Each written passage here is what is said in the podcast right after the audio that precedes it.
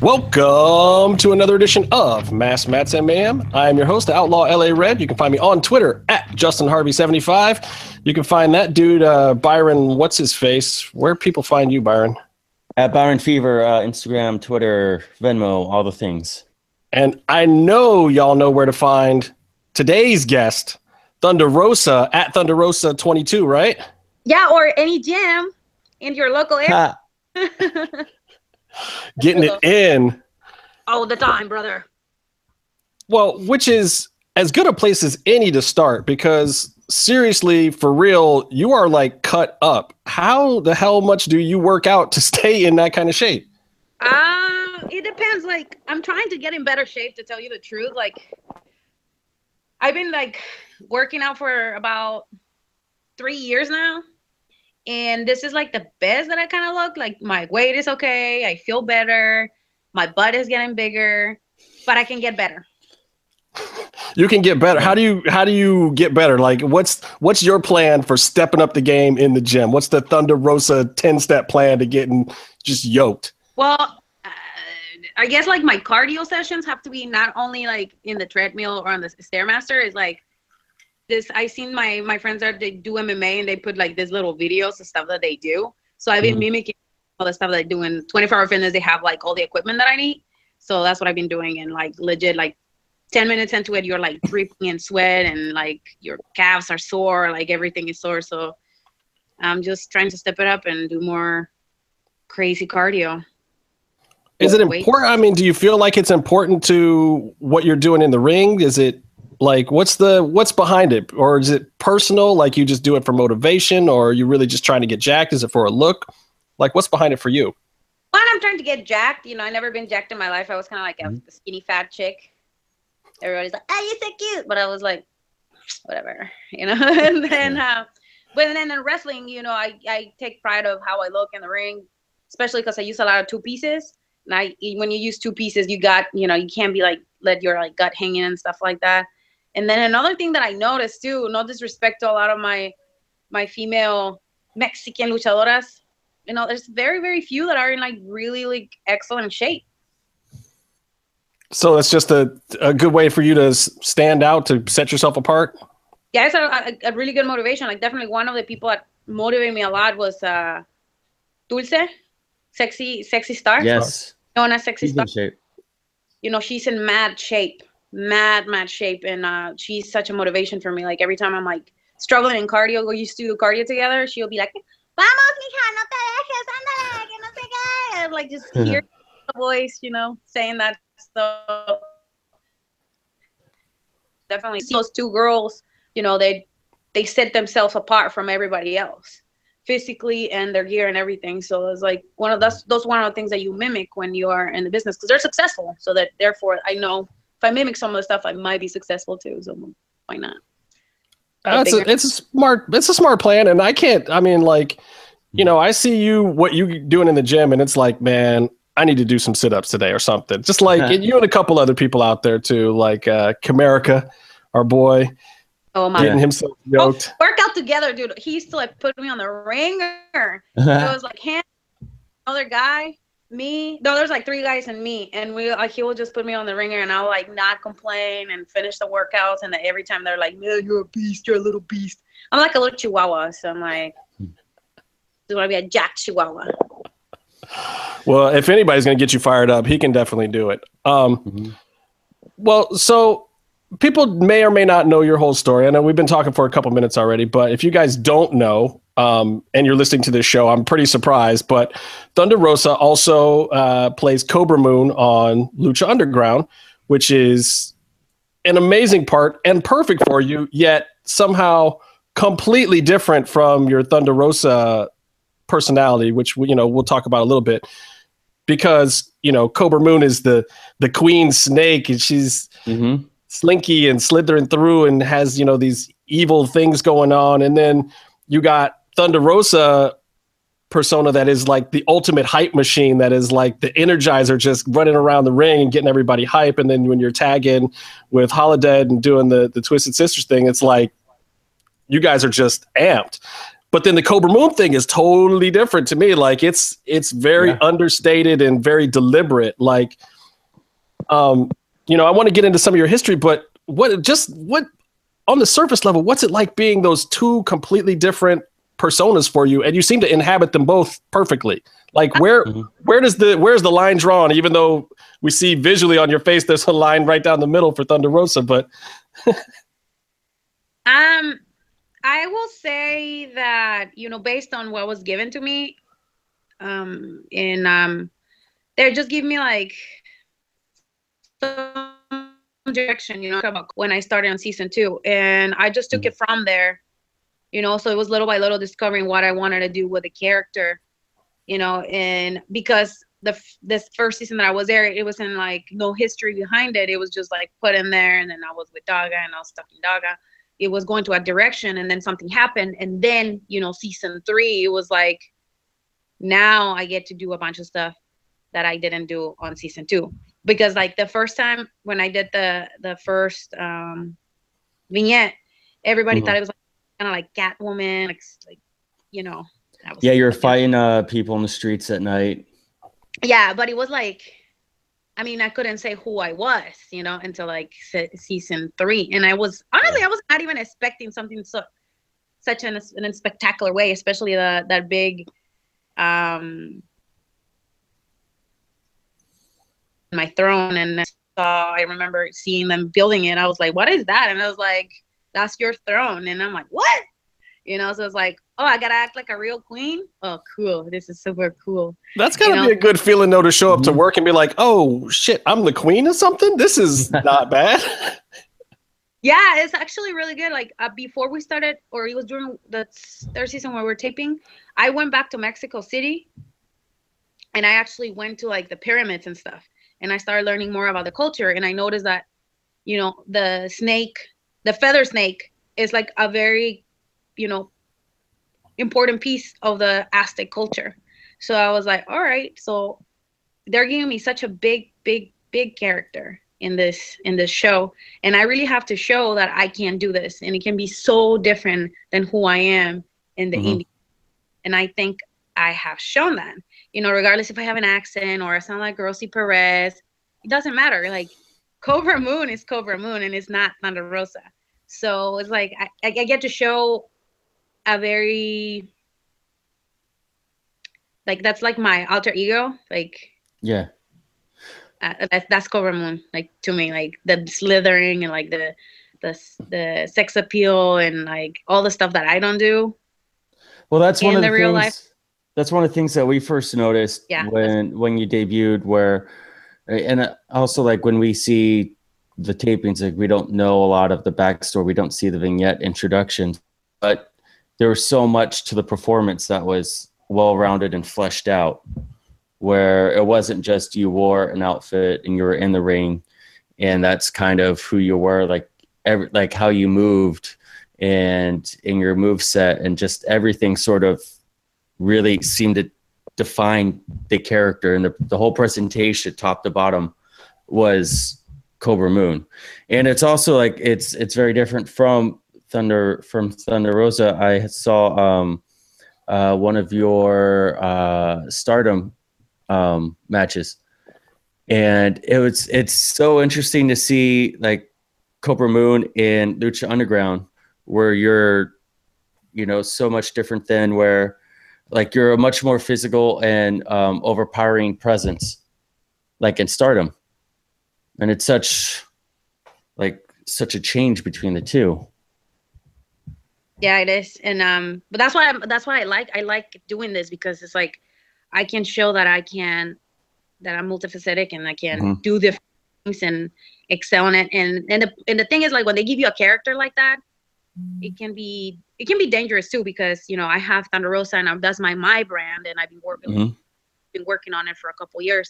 And Cobra Moon, I mean, this is like something that can potentially like open a lot of doors for me as a performer. You know, because it's not only I get in the ring and I get to wrestle, but I get to act and perform. And if I own the character, I know I can do other stuff. And you know, I'm just excited, and I can't wait. I just can't wait to go back and for taping. Yeah, I mean, I'm not even gonna lie. That's got to suck as a worker for Lucha Underground, and we have heard it from several people too. That just like everybody was hyped to be coming back in spring, and then it's like, oh, but guys, we got a little bit longer to wait. Was it hard to fill up the indie dates and everything when you found that out? Dude, I was in Japan. It was like I had 3 weeks left in Japan, or two, I don't remember. And like we left, we only had stuff until January, right? And then my husband calls me kind of freaking out. He's like, dude, I heard from the grapevine, like, you guys are not gonna stop taping. You gotta get in hold of somebody. And I'm like, what? What you mean? And he's like, you guys are not gonna start taping. And I'm just like in like panic mode. I'm like, what the fuck, you know? So I just called somebody. Yeah, indeed, that's what's happening. And I'm like, I just call everybody that I knew and be like, hey, I'm available for bookings, blah, blah, blah, blah. You know, and immediately after that, I think, no, actually, we decided to go to the East Coast for a tour, Holiday and I. So that we already had that set up, but we didn't even have dates like that. Like our agent helped us to get dates over there.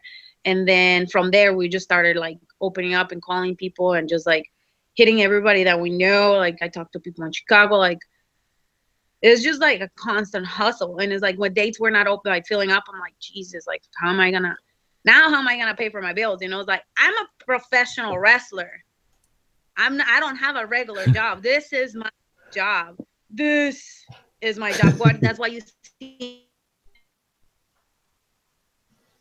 I'm better. And the only way I get better is by, you know, doing my job. But if I don't have bookings and if I leave all this stuff open, it was gonna get harder, but you know, you gotta survive. I'm an immigrant. I know how to survive. I know how to make money. I've been blessed with, you know, opportunities. So it's been so far so good, but it could be better. Well, I mean, I'm still happy though when I like open up my Facebook and I see that you have a list of dates up until September or whatever. At least you have some stuff filled in, and it doesn't mean you guys shouldn't hit her up if you got dates for. Hit my girl up, get her on some shows. But at the same time, I was happy when I was like, because I've seen a couple other workers where it's like, damn, your shit's still a little thin through the summer there. What's up? Yeah. Like, you're doing better than some. It's like you definitely got some dates filled in there, which is cool because, you know, we want to see everybody from Lucha Underground, you know, get their dates in. And we want to be able to come out and see people too. So hopefully everybody's getting a little something out there.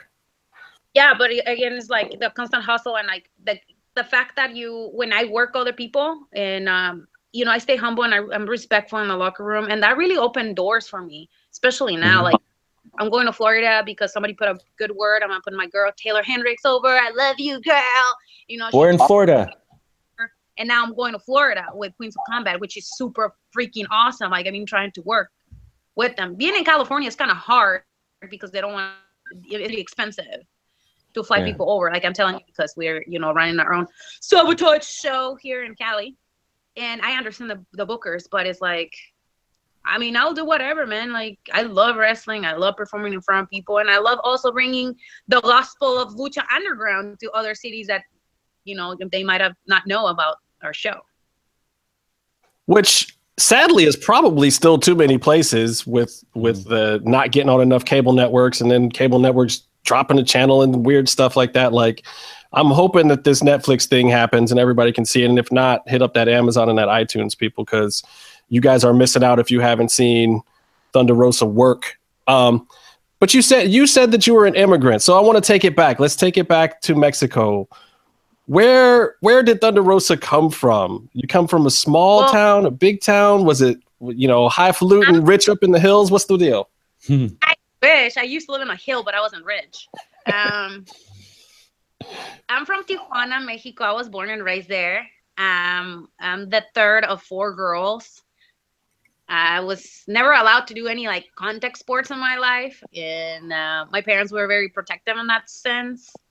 I developed a very an impulse to start working at a very young age. I started working when I was 14 to pay for my school and my books and stuff like that. So I was always very independent. And then I like sports, but like I said, they didn't let me play. So I just play in the streets with my homies, and you know, I was a tomboy. Didn't really watch wrestling growing up, but you know, Triple A, because that was what it's playing on Sundays, and I watched all the movies with Santo and Blue Demon versus the Monsters, and it's just everybody that because it was fun, you know, and it's part of it. I was in the States and I was still watching those movies. Those were just fun when I was a kid. I really want to make a remake. It was gonna be that will be fun. Put it out there. Anybody making a Santos movie, Blue Demon, get at Thunder Rosa, get her apart. The helpless girl that is always getting saved. So they might have to update that part a little bit if you're playing it. I don't know about helpless. I don't know if that'll quite work. Low blowing every fucking vampire, like. So I didn't come to San Diego until I was 17. So I was kind of old, didn't know how to speak English, didn't know nothing about the culture here. So I just, because how I am, I was just like got involved in a bunch of stuff. And, that opened doors for me to go to college. And then I moved to Oakland when I was 21 with my husband. And then I finished college here. So I graduated from UC Berkeley. Whoa, you graduated from UC Berkeley. Wow. That's no joke. Yeah. Sir. 3.86 GPA. Yay. Now, what were you studying? Sociology. Dang. So you got straight up a degree, came up here. Wait. So hold on. You came here at 17 and couldn't speak English? No, and my English level was, according to the test, it was 7th grade. I was 17. Okay. So it was just a little bit broken. You didn't have complete grasp of English yet. No, but when you talk to my husband, if he tells you the story, he tells you like he couldn't understand me when I asked for a job, like, because he don't speak Spanish, so I was forced to speak English. So he'll make fun of me. She like. He's like, remember when you used to talk to me like, she like this, she like that. Shut up, bitch. Yeah, so it's like I had to learn the whole entire culture, language, and everything, In college wasn't easy either because everybody's like, they've been here for a long time, and I was writing essays. Dude, my essays suck. Like my grammar sucks. Even when I speak, my grammar sucks. It's been really, really hard, and it still is. Like sometimes I'm like afraid to write emails because I feel like, oh my God, it's not gonna be good enough. You get traumatized. Like your work, you're competing with like people that are like that. They have straight A's. They have like mentors and like people used to pay for them to go to this different stuff, and you're like there like just in school. But I think I did really well for myself, and I found a job, and I started after I graduated to pay the stupid loans. Everybody's like, oh yeah, go to school for free. That's your friend. Yeah, we all know about those loans. I finally paid mine off. Yeah. Woo! Nice. Oh, lucky. So yeah, I started doing like what everybody else does after college, and I did not start like until like 4 years after I graduated because my husband and I was started going to like shows, indie shows here, and then he took me to WrestleMania 25, more about wrestling, American wrestling. Wow, so you were at WrestleMania 25 too. We had Marty Elias on last week, and he was a ref for that Undertaker-Shawn match. You know that, right? No. Crazy. That was like, however life, like Big Show, and Marty Elias is there, and now I'm working with him. Yeah, and now wasn't he one of the people that was there when they kind of found you for Lucha too? Yes, he was. See, that's crazy. See, that just means everything is coming in. Everything's connected. The universe is all connected for you. It's all meant to be. It's crazy. It's nuts. Every time I tell a story, it's like, yeah, I was there. Even Holiday, she went to WrestleMania 25 too. Oh, no way. Yeah, so it's like, it's pretty crazy. See, it's the universe drawing you in. Either that or it's all a work from Vince McMahon. He planned the whole thing. So then I was like 26 when I like got serious, went to a tryout in APW in Hayward.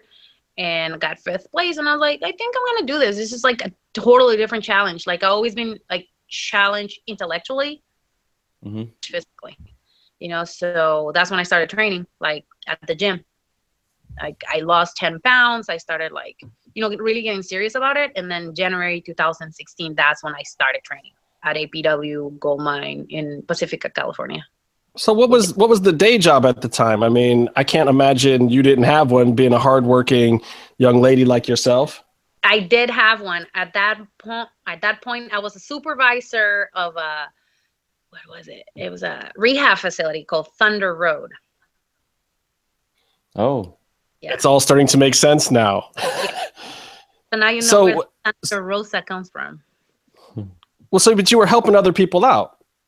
Yes, I was helping teenagers with dual diagnosis, which means they had mental health problems and alcohol and or drug addiction in their families. See, now this doesn't surprise me about you at all, because I have to say, like, you seem like the kind of person that would be down for helping out other people in need when they needed it, and being complicit, even as much as you were working hard for yourself. I can't say that I'm surprised that you would be in a selfless endeavor like that, or that you would take part of that as your name. Like, how, was that part of it? You wanted to give back to that idea too? Yes, actually, I didn't, in memory of those who I helped that passed away. Like Thunder Road is, you know what I mean? It's called Thunder Road for a reason, because it's like one of being in recovery is one of the most difficult things that a human being can endure, mm-hmm. you know? So I work with a lot of teenagers that, you know, give me a lot of motivation to do something for my life. And I also wanted to be a motivation, especially for the girls that were in the rehab, that they can do whatever the heck they want if they put their mind into it and put the work in it. You know, so when I started training in the gym, they started seeing like how energetic I became and like how into it I was. And when I left that job to go another one so I can have more freedom in my schedule so I can train more. Some of them stay in contact with me on social media. So I get text messages from time to time and there's like, oh, we're so proud of you. We knew that you were going to make it, but we didn't know that you were going to make it that far. You know, yeah. We're crazy. You were fucking crazy. That's what they always tell me. So it's like, and it's actually kind of cool because some of the girls that I ended up helping in my other job now, like actually, they have their kids, and one of them is I'm the godmother of one of them, of their kids. So it's like she's super proud of me, and you know, she follows me everywhere, and it's like it's just really cool that you can be the ray of light in people's lives, even if you're doing this crazy stuff, you know. And it's just like I'm really blessed that I can, you know, do that, and some of the guys and girls still, you know, follow me and follow my journey. So that's pretty cool. And then I'm still doing it in a different way. I'm doing it with wrestling, and you know, my husband and I, we created Sabotage together to help women's wrestling, because yeah, right now it's hot and like women's revolution and everything, but still there's not a lot of almost all women's shows, you know. Mm-hmm. You gotta scramble for one fucking match in a show. That's a real struggle, you know. And there's a lot more girls signing up for wrestling. I mean, we don't have as many girls as there's guys, but girls need opportunities too, you know. And it's like this is our second show, but we have a lot of faith that this can grow into something different, especially here on the West Coast, because we don't have anything like this on the West Coast. Mm-hmm. So what's the appeal? You tell me in your words. What's the appeal of having a show that is all women? The appeal is that women can work with different workers that they haven't been able to work with, and they can show that we are a draw and people should come and watch an all-female show. Mm-hmm. That's the appeal. And also how we are promoting our show is, I think it's a little different than how it's usually promoted in a regular basis. Like, we don't focus so much in the promotion, we focus on the talent. And which is like, we, you know, post their best matches. We put pictures. We tell them like where they're going, when we can, and we have the ability. We help them get all their bookings, you know. So it's like that. It's like it's a growing network, and that's what at the end of the day what it is. It's like creating a network that, you know, everybody help each other out. But sometimes here in the business is like eat dog kind of business, you know. But well, who did you have at your show? I remember there were a group of Lucha Underground fans who went to it, and they were posting about it on Twitter a whole bunch. And there were some familiar faces, right? At your last? I don't remember from the back of my head, but there's a bunch. I don't remember their faces. I don't remember their names on Facebook or Twitter, but some of them are coming to the show again, and they're really excited. But our friend Callie Muscle, he's going to be there. Yeah. Yeah, this El Compa, I think Compa is going to be there. He's like a big guy. I forget, he used to go to Lucha Underground. Chris and Joseph is actually going. He bought tickets. Yeah. Good. Yeah. Maybe he'll discover somebody like he kind of found you. Yes. Bring some new people in. Well, it seemed like there was like a few faces got noticed when Stardom came into town. Mm-hmm. And you've done some work with Stardom, and it and Sabotage kind of seems like there's that group of female wrestlers that are coming together for that we've seen in Stardom a little bit, and I was just wondering about that, like I don't know, like English, Byron, English. Sorry. It's supposed to be her second language, not yours. What's up? Sorry, I'm on the East Coast, so it's 10 p.m. and I had a long day. So I know I'm whining. No, it's just yeah, it's the roster that you had at the Sabotage show was pretty good. I was wondering if you wanted to talk about that or who's going to be. So coming. You're saying. Let me translate for you, because apparently English is like Byron's third language.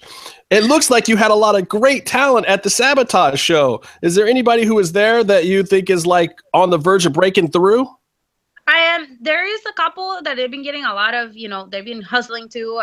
Definitely Shotzi Blackheart is one. She's been everywhere too. Mm-hmm. Been working with other companies.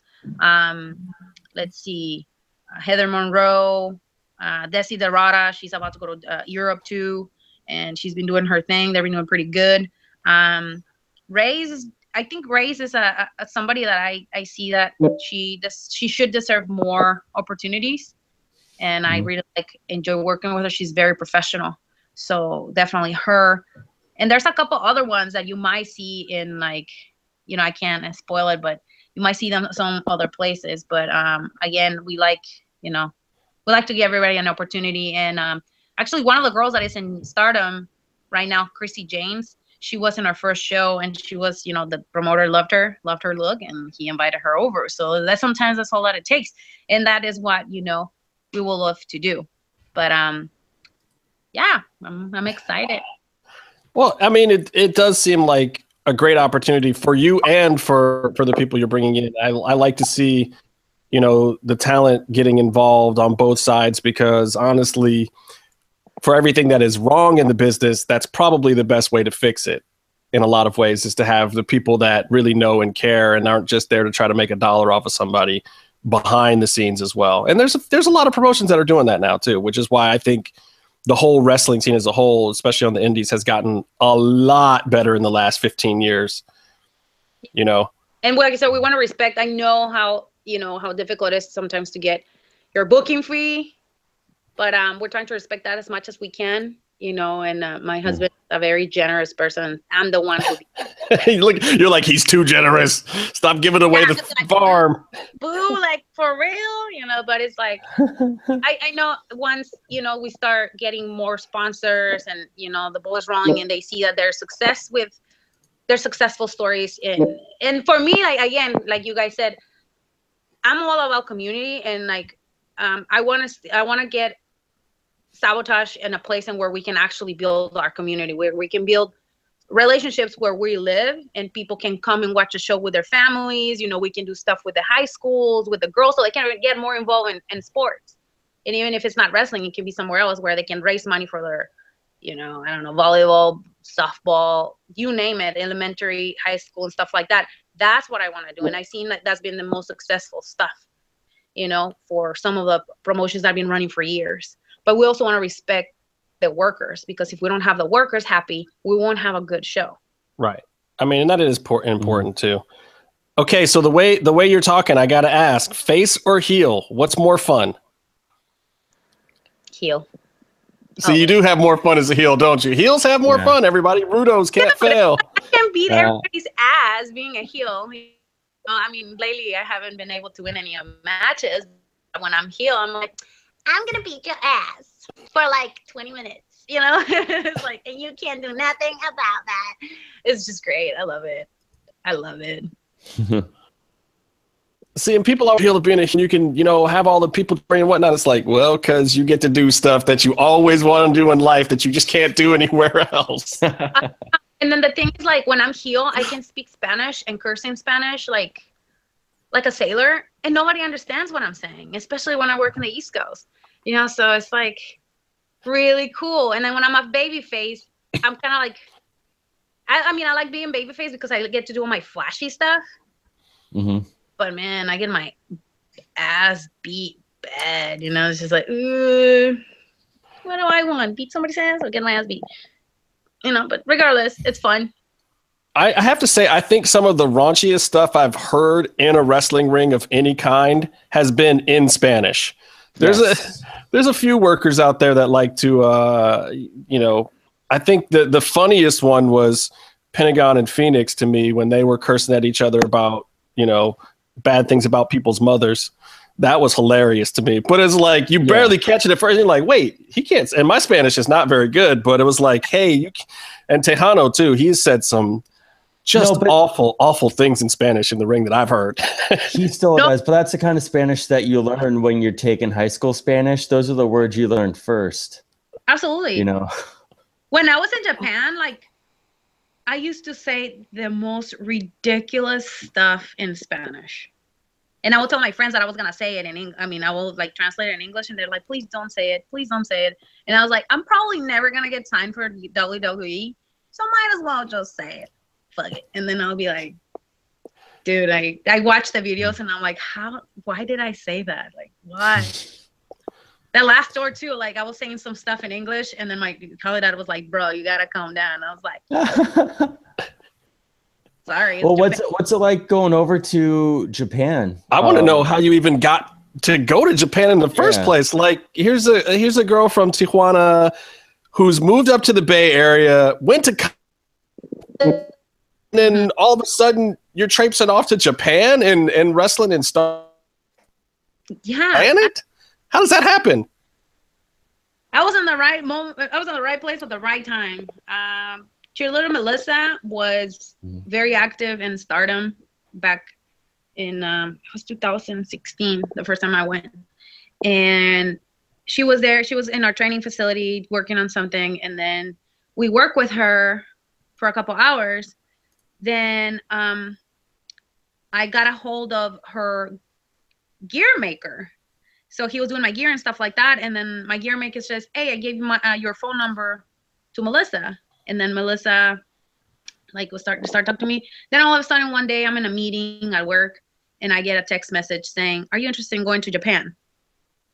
And I'm like, what the fuck?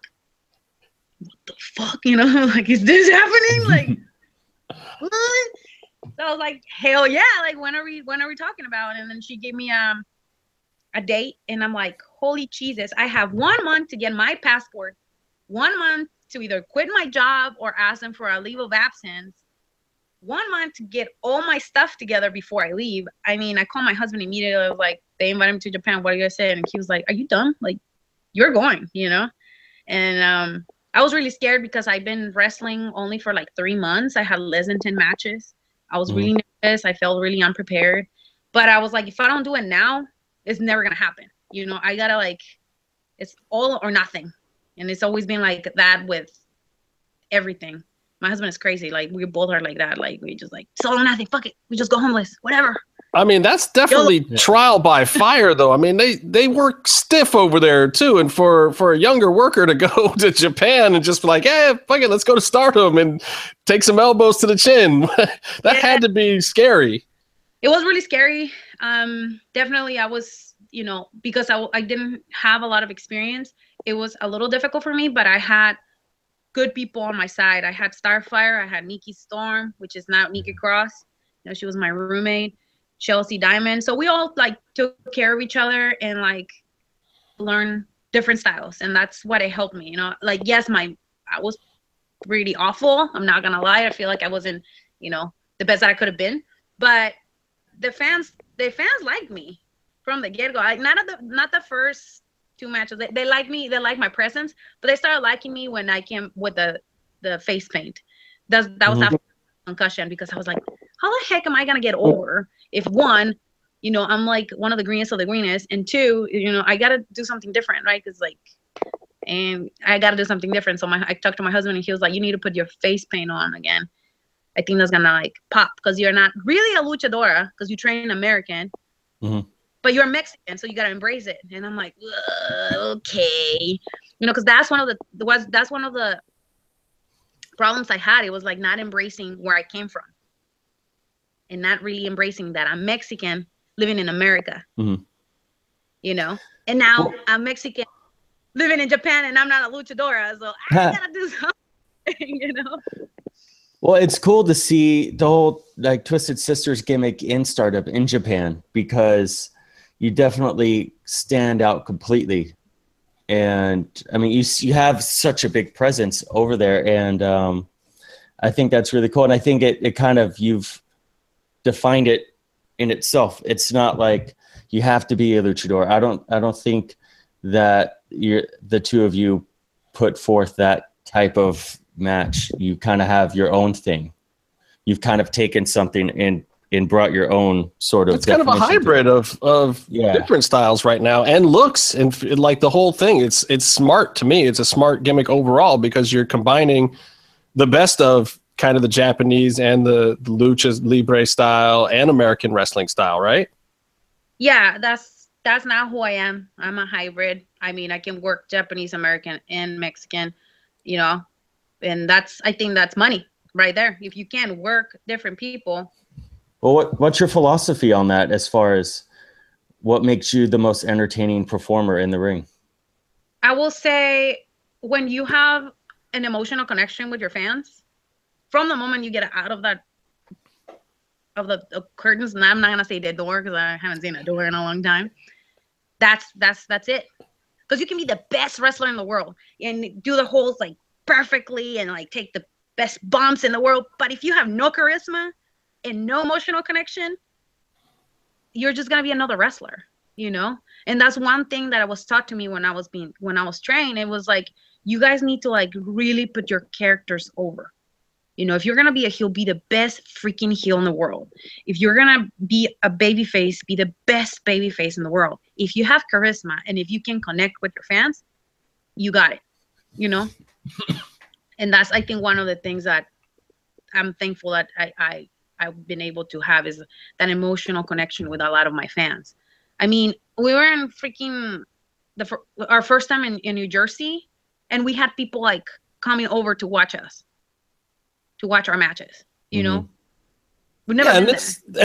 And this gimmick hasn't been on TV a whole bunch or anything, has it? I mean, you guys are just getting this over yourselves. Yes.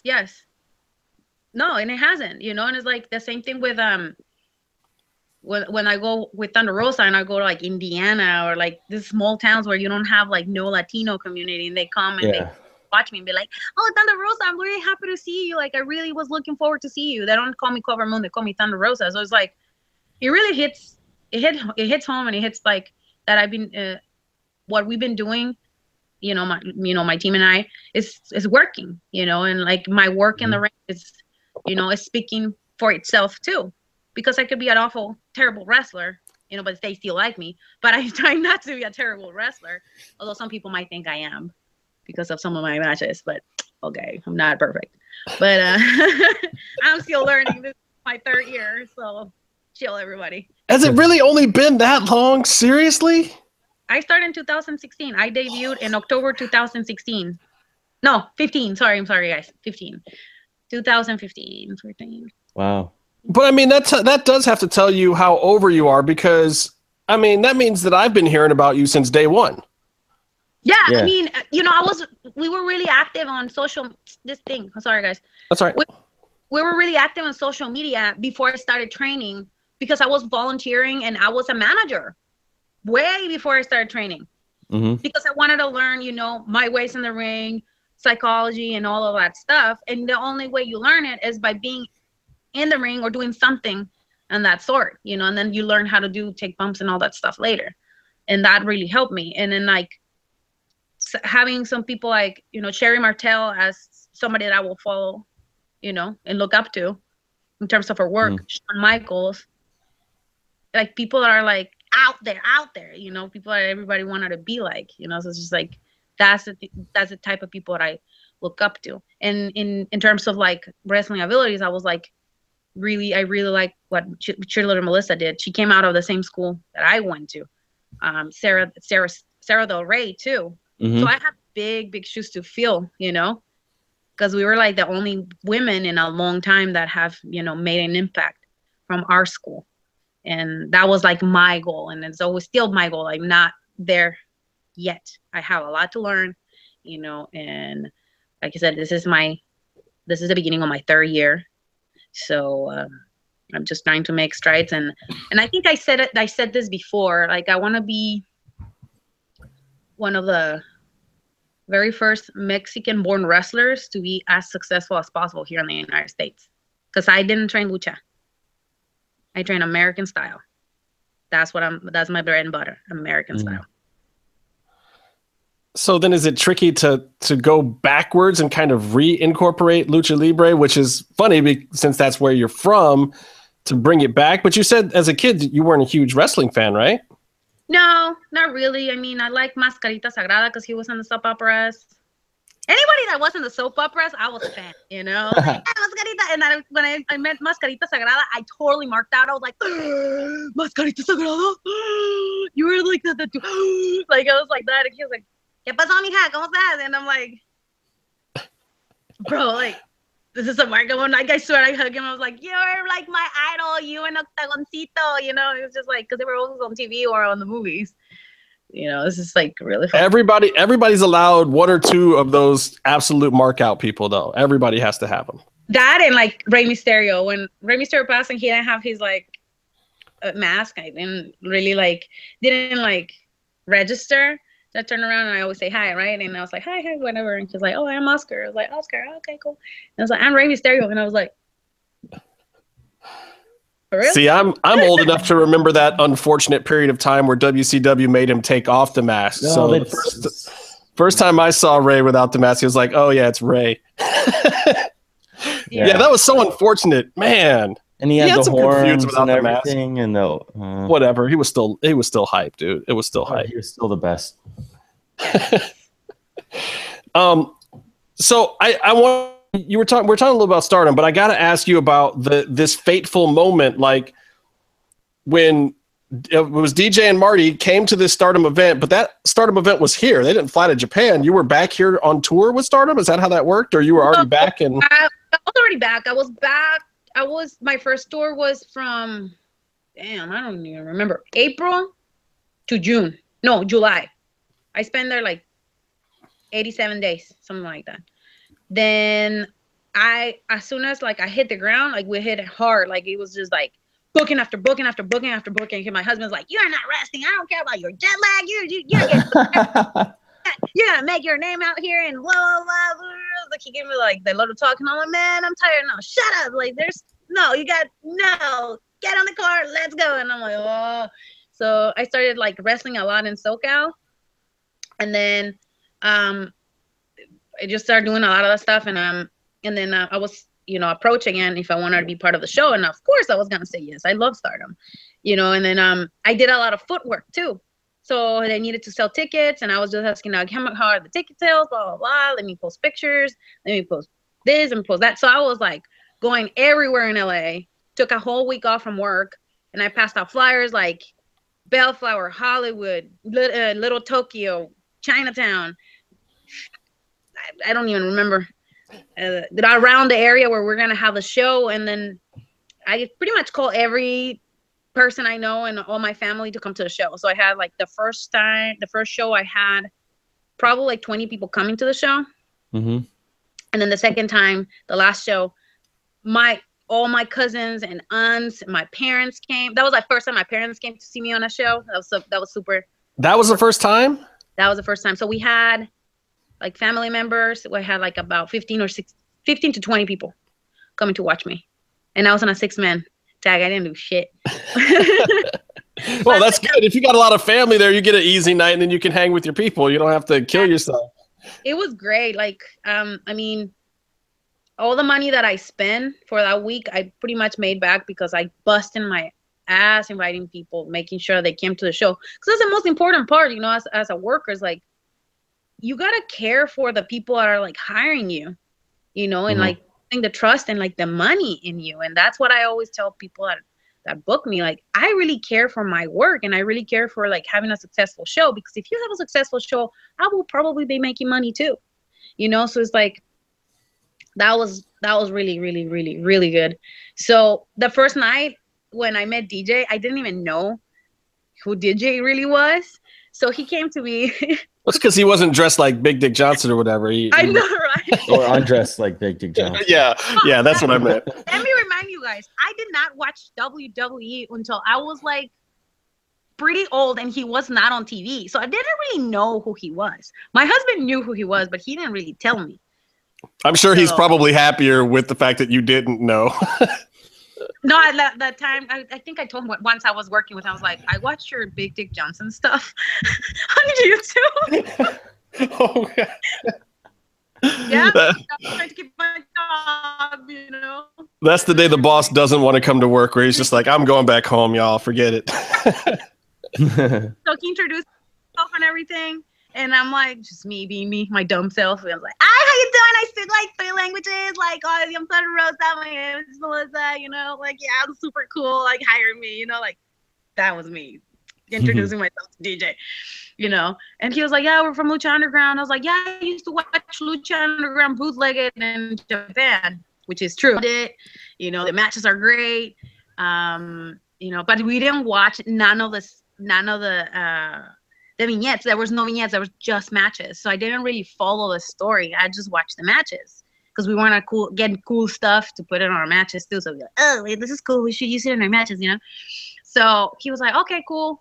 Well, we contacted you. And then I talked to Marty too, because he was a friend of a promoter in Mexico. So he put a good word for me. And then all of a sudden I'm driving back to LA. I'm driving back to the Bay Area with no sleep whatsoever. And I'm talking to Eric Van Wagen about being part of the show, possibly. Is this really happening? You know, I'm like, you know, I'm not very like. So Eric Van Wagen called you up that weekend? It was like, yeah, everything happened in between those 3 days. Damn, those dudes move fast when they know what they want. Like, you must have, because for EVW to be calling you, that means that DJ had called him and said, look, I found somebody perfect for that thing that we're talking about doing with the snake and whatever. You got to get her. And you know what? I think also a couple of the guys and the girls are working with China, Liz Peña and Brian Metz. They throw my name there. Mariachi Loco and Cholo. They threw my name there because they were like, we're looking for female workers. Who would be a good one, like Latino, whatever? Thunder Rosa. Go look for Thunder Rosa. And they went and watched me in AWS shows. And I was like green, like super green. Like I remember how green I was, you know? And I'm like, damn. So I didn't hear anything from a couple weeks until freaking DJ calls me out of the blue. And he's like, hey, what's up? Like, are you interested? Like, we have the thing for you. And you'll start next week. And I'm like, but I'm going to Mexico City. It's like, no problem. We'll help you. You'll come back. We'll drive you. We fly you back so you can complete your dates. And then we'll fly you back and you'll fly home. And my husband was like, tell them to send you the contract. Yeah, just mail it. Let's figure this out. Do it. And and then I was Cobra Moon. I didn't know what I was getting myself into, to tell you the truth. They just give me, you know, they give you like the little backstory, but they don't tell you all about, you know, the character because I don't want you to spoil it. So I get to I still remember I got to the temple and then they had the whole Cobra Moon thing on and they explained what I'm going to do and stuff like that. And I was cool. And I thought I was going to do a dark match. And they're like, no, you're having a match with Bengala tonight. Your opening match. And I was like, wait, you didn't work dark at all first? You went straight into it? No, I did not. So I was like, I had an anxiety attack, you know, and I'm fucking green as hell, dude. Like, you know, I'm like, okay, I got this. I got this. I did it in Japan. I didn't speak Japanese, and I still made it. I get here, and then I was doing stuff that I never done in my life, but I'm going to wing it. You know, I'm going to do this. I'm going to do it, you know? And then, like, you're a snake. And I'm like, what? I'm a snake? Yeah, and you got to move like a snake. And I'm like, all right, let's do this, you know? And it was from there on. And it's been like I made it my own. And, you know, I had a lot of criticism. A lot of people were bashing the character and they didn't like my wrestling. But you know what, guys? It's okay. It is okay. Yeah, but it was over. Even the first day, that shit was over. Like, yep. I mean, the crowd popped. And and believe me, the crowd's not just going to pop for the gimmick. I mean, you came out there, and was that the time you, like, leaned up on the, like, laid up on the turnbuckles or whatever? And, yeah. I mean, like, the whole thing was over immediately because people saw that, this was something different, and you were putting something, and the body movements especially, like, forget the wrestling, just the body movements put into the character, that made the shit get over almost immediately, from what I could tell. Yeah, and I told you, like, Chris gave me a little pep talk, and he's like, I believe in you, and I believe that you will make this character successful. You know, and they guided me, and then, you know, like, some people were, you know, very kind to help me to come up with some of the moves and, like, the mannerisms stuff. Like, Evie will, like, take some time of her time to, like, help me out and give me some cool ideas and stuff like that. So it's like, I don't know. I was not expecting people to, like, really dig the character the way that they did.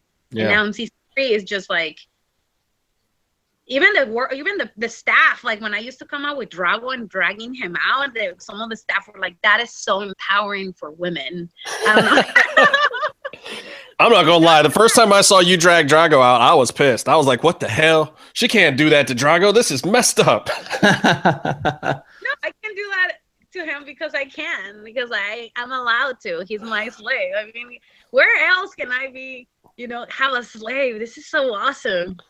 Well, I mean, that was the other awesome part about it for us, kind of as fans, as believers, and watching it progress in the temple. First of all, we saw all that stuff go down in the temple, and that shit was shot so out of order that we had no clue what the storyline was. Like, you would come out and Drago wouldn't be in chains, and you come out and Drago would be in chains, and we're like, what the hell is going on? How come Cobra Moon has all this juice? Like, we didn't know what was up. But it was fun to watch.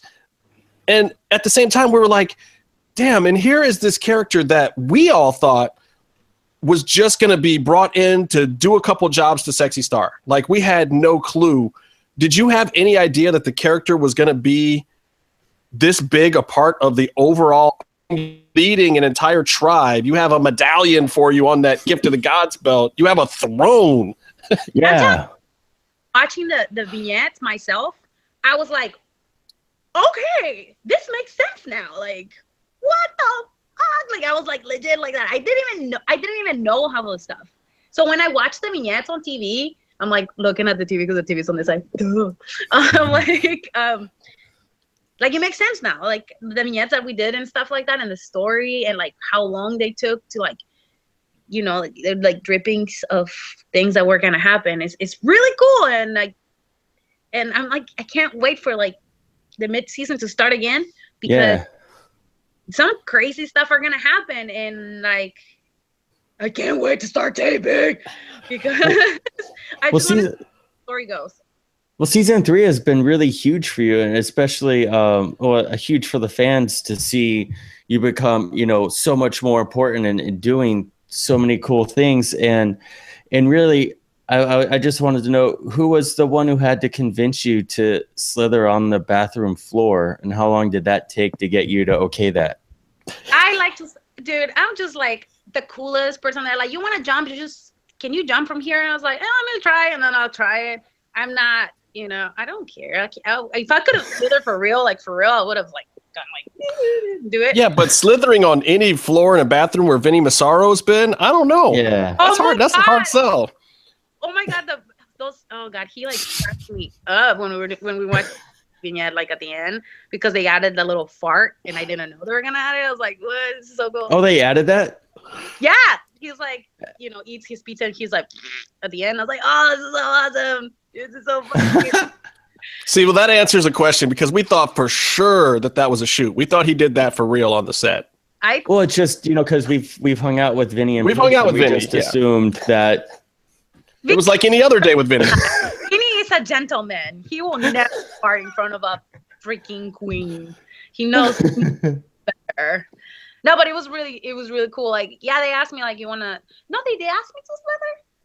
I don't remember, but I didn't, and I think it went over. And then when you watch the ending. Vignette, I was, you know, I have a couple videos of like, you know, when I was with the guys and just like taking videos of them doing dumb stuff, but it was pretty cool. Like, it's been a pretty cool experience, and it has helped me grow as a performer so much, and as a wrestler too, because I feel much more confident in the ring, and I think like I'm very thankful to Chris and to Eric and to Marty for putting all that faith in me being so young in the business. That still doesn't mean that you have to let them off the hook for not coming back and taping more sooner, damn it. Yeah. I'm not letting them off the hook either. Come on. I need to go watch some lucha. It's not their fault. I want to go eat at the taco truck. Come on.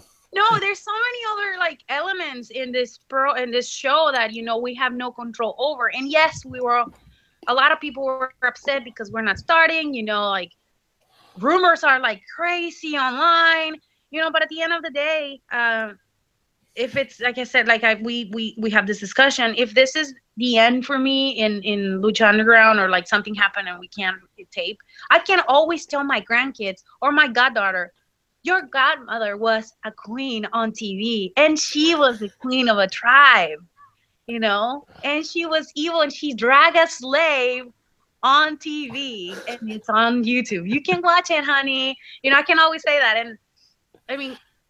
That's a fucking dream come true. Like, I always wanted to do soap operas when I was little. I'm not going to lie. Oh, well, you found the wrestling show that is the most of a soap opera at this point. And that could be like the evil. I don't know if you know about the Three Marias. It was a soap opera made by Talia. Maria Mercedes, Marimar, and something like that. And she always had like the worst like villain girl. That's me. That is me as a snake. No, Telemundo, Televisa, Univision, if you guys are doing soap operas, call your girl. See, now there it is. That's the plug right there that everybody, all you directors and producers out there, that's what you need to be listening to. Get our girl in there. Portuguese. You speak Portuguese too? Just a little bit, not as much as I used to before. I understand more and read more than I speak because I never practice my Portuguese. Wow. See, you should be like a MMA manager if you speak Portuguese and Spanish and English, man. There's always work for that. I would love to brush up on my Portuguese. Like, I really enjoy it. It's such a beautiful language. So, but why do you know Portuguese? Where did that come from? Yeah. And I needed to get another language. And I was like, Japanese kind of hard. I'll just get thick. You're right. I took Japanese in college, and I don't remember any of it. It was the stupidest thing I could have done. Ichiban. But I mean, I would have never known that I was gonna use it. You know, I used actually Portuguese in Japan because our manager, Foreman, Ray, he came to Japan because his parents were Japanese. So we'll be like chopping it up in Portuguese, and then I had an issue. He'll be like calling me and stuff, and I'll be like. Actually pretty useful, you know. Wait, so you would talk to him in Portuguese, and then he would explain it in Japanese? To like whoever he needed to explain it. Yeah, he speaks Portuguese, dude. He's from Brazil. That is so bizarre. That is like the most random like, use of a skill. Or we will even like Spanish. Like it will be so useful in Japan. Believe it or not, I will speak Spanish a lot. I'm 11, they'll learn Spanish, and I'll be like, ¿Qué pasó, mamacita? And I'll be like, cállate el puto cico, pendejo. Or mamacita. Okay, so the Snake Tribe. Yes. The homie Steve Payne. Woo! Yeah. Love him. You got Austin Madison in there now, the Big Snake, the Vibora, and Lord Pindar. Yes. Did you know that? I mean, you were getting a posse. Like, when did this happen? Like, did they tell you when you first came in? Like, oh, eventually we're gonna get you a crew. Like, I did not know anything.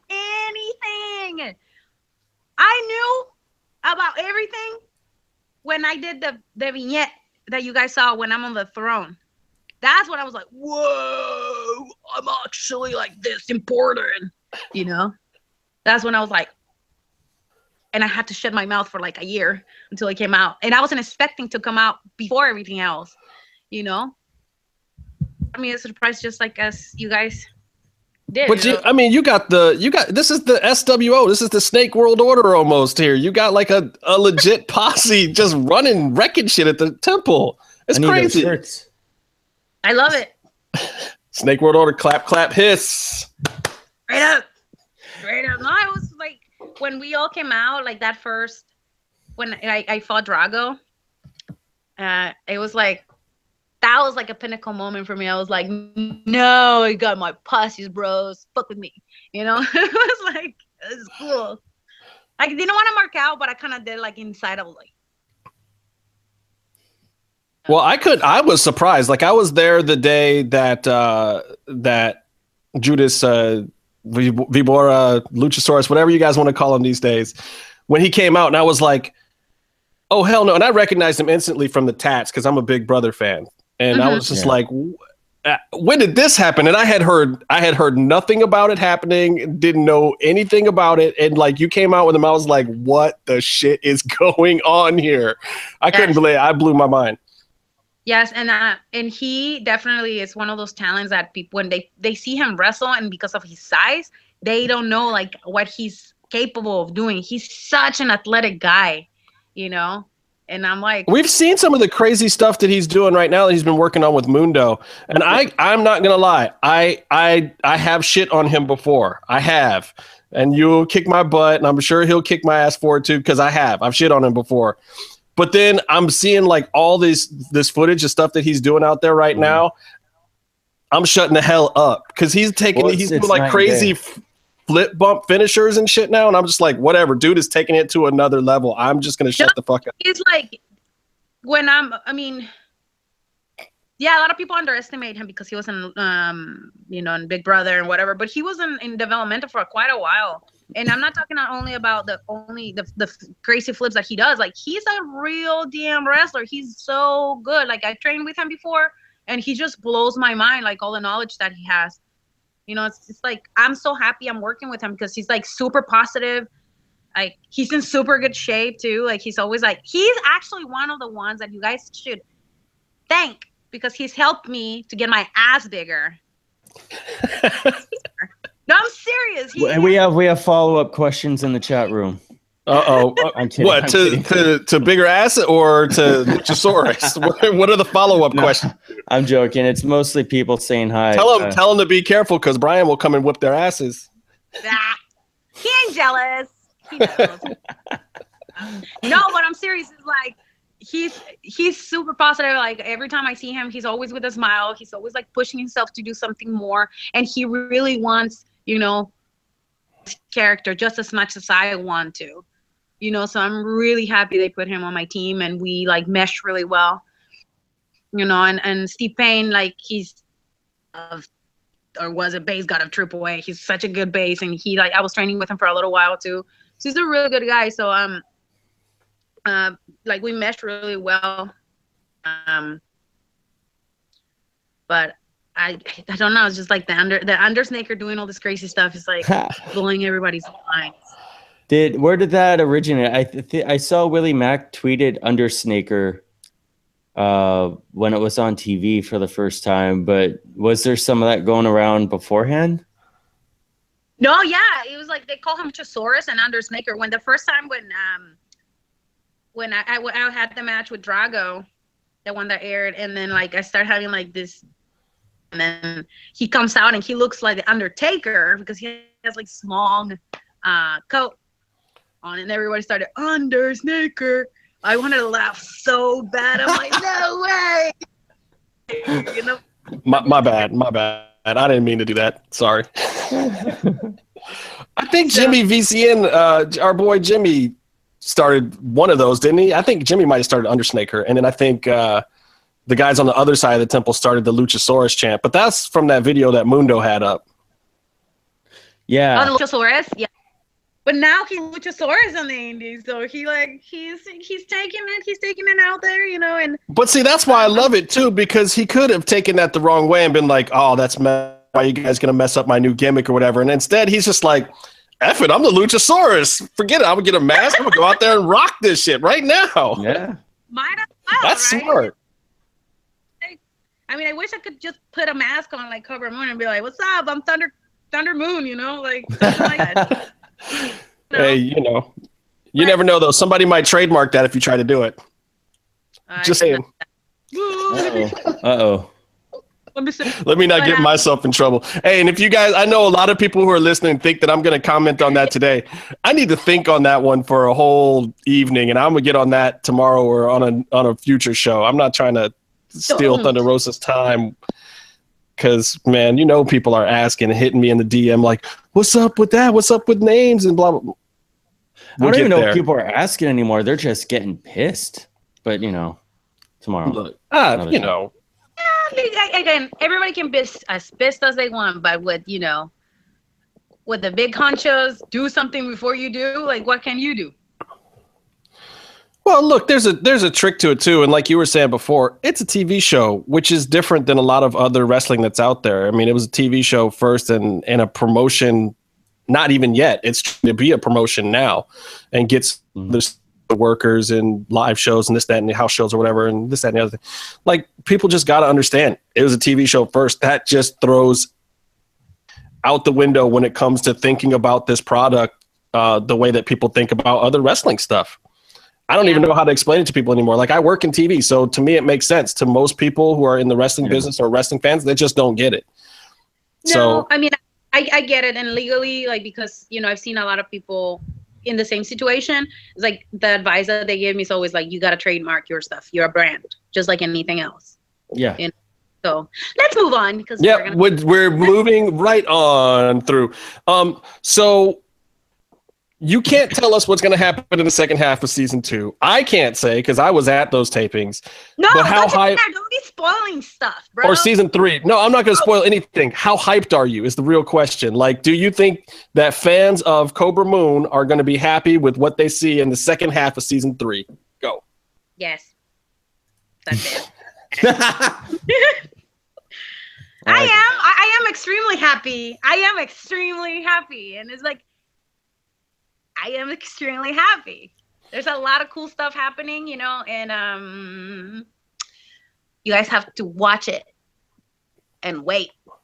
Some of the stuff, again, you guys might be like, what did just happen? Like, what? Did it just happen? But it's, you know, it's the magic of TV. It's a soap opera, y'all. Expect the unexpected.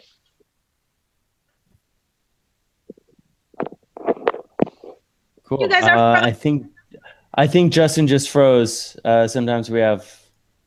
Hello? Yeah. Cool. Sorry. You're fine. I'm back. Yeah.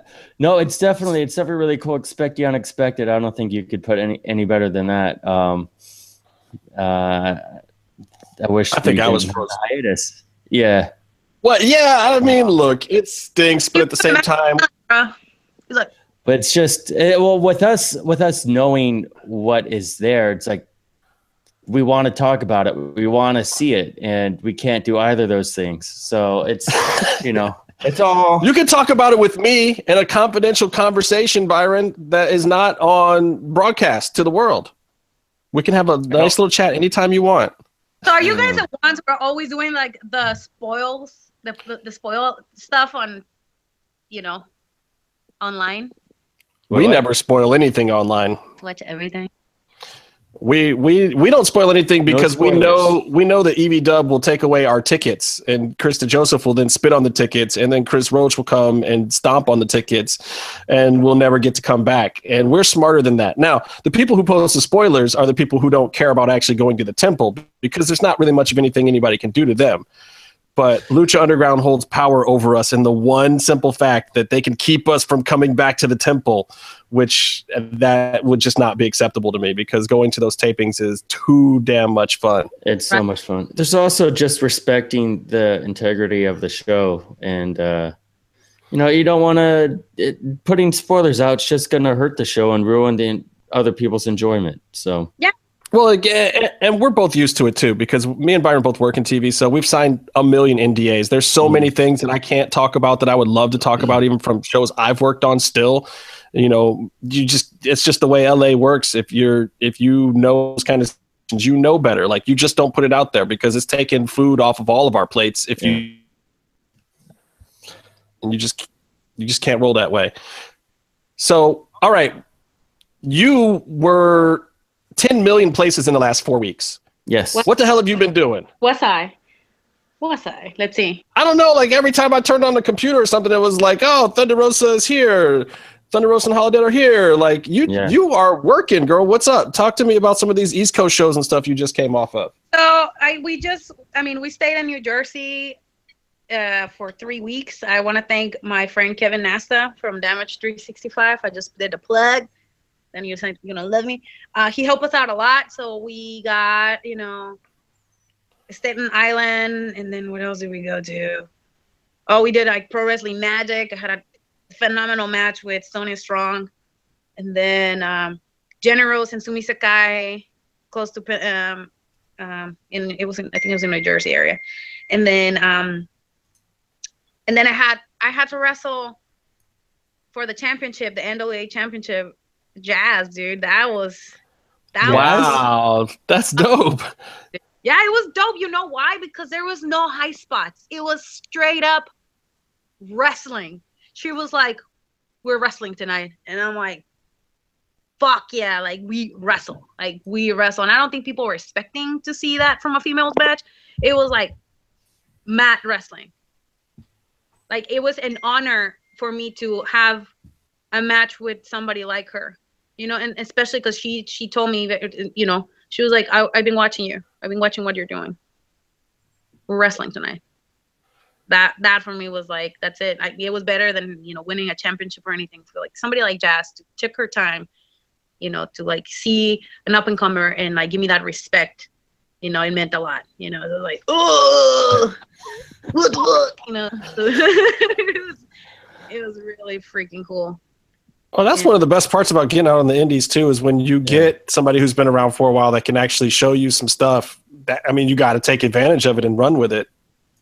Yeah, and the fact that we were like, I hold my ground the whole entire match, I really hold my ground, and I did what I was taught to do, and that is wrestling. All right, damn. So wait, I'm looking at some of your dates. You're doing Texas, and then out here in Cali for FCW, and then an Arizona show in like a 3-day stretch? Bro, for real? I've been like packing for my stuff. I have big ass bag of merch, a tiny little bag for my personal stuff, and then my gear and stuff. Yeah, I'm gonna be everywhere. Again, I want to take BAP Wrestling in Dallas. I'm gonna be wrestling there for the first time. A lot of the believers are gonna be there. I'm excited. And we get to go back to my hometown, San Diego. I don't even know where we're wrestling. We're wrestling in Twisted Sisters with mystery opponents. And then Sunday, we're in Arizona. Man, it's a 14-hour drive back here. I'm just like... Yeah, so are you driving to all those dates? No, Dallas, I'm flying. But from San Diego to Arizona, we're driving. It's a 6-hour drive. And then from there to, here, Oakland. And then when's the next Sabotage event? That's coming up soon, too, on the 18th in East LA in Cleveland. And so where can people get tickets, or what's the haps on the info for that show? So you guys can go on the Wrestling Guys store, Jap City, or you go on Facebook. All the information is there, Sabotage Wrestling. Instagram, the same, Sabotage Wrestling. We sold out of the front row tickets. So if you bought your ticket, you can come to the pre-show, which is talent show / interview. Is like something different. You don't see that done. Like, it's not the typical meet and greeting where just like all the girls are waiting for you to buy their merch. It's like they're actually showing all their talents that people don't get to see when they get in the ring. So some of them are going to dance. There's going to be a twerk off, karaoke. I think it's like typical dance. Like one of the girls is going to do an Indian. She's Hindu. So she's going to do a Punjabi dance, I think. So I'm pretty excited to see that. They wanted me to sing, but I don't think I'm going to sing. Wait, you can sing? Oh, hell yeah. Justin, play some music. Wait, she doesn't do country. I don't listen to country. All right. Neither do I. That's good. Yeah. So what's up on merch? What do people need to buy? You got to tell us. Give us the haps. Oh, for what? For my merch? Oh yeah, you got calendars left still, or you just down to t-shirts? They're gone. As soon as I came back from Japan, all my calendars are gone, and they were beautiful. They were beautiful calendars. Thanks to Carlos Salazar, like we worked for 3 freaking months to get them together, and like the Japanese said, they were my sexual calendars. There was too much ass in it. People are listening to it now. You guys didn't buy my sexual calendar.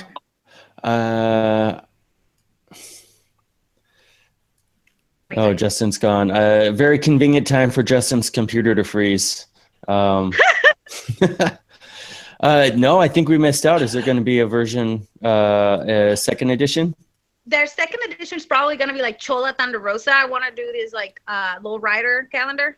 Ooh. Either a lowrider calendar or a cosplay. Either or. But it's going to be in a smaller size so I can make more and I can sell more. So there you go. Yeah, the calendars are gone, but I have new pictures that I took from Japan. They're beautiful pictures. The wall come by me. I still have bikini pictures that haven't come out that were not on the calendar. But my those are like a special order. But I have new keychains that just came to me. They're cute with all my new gear.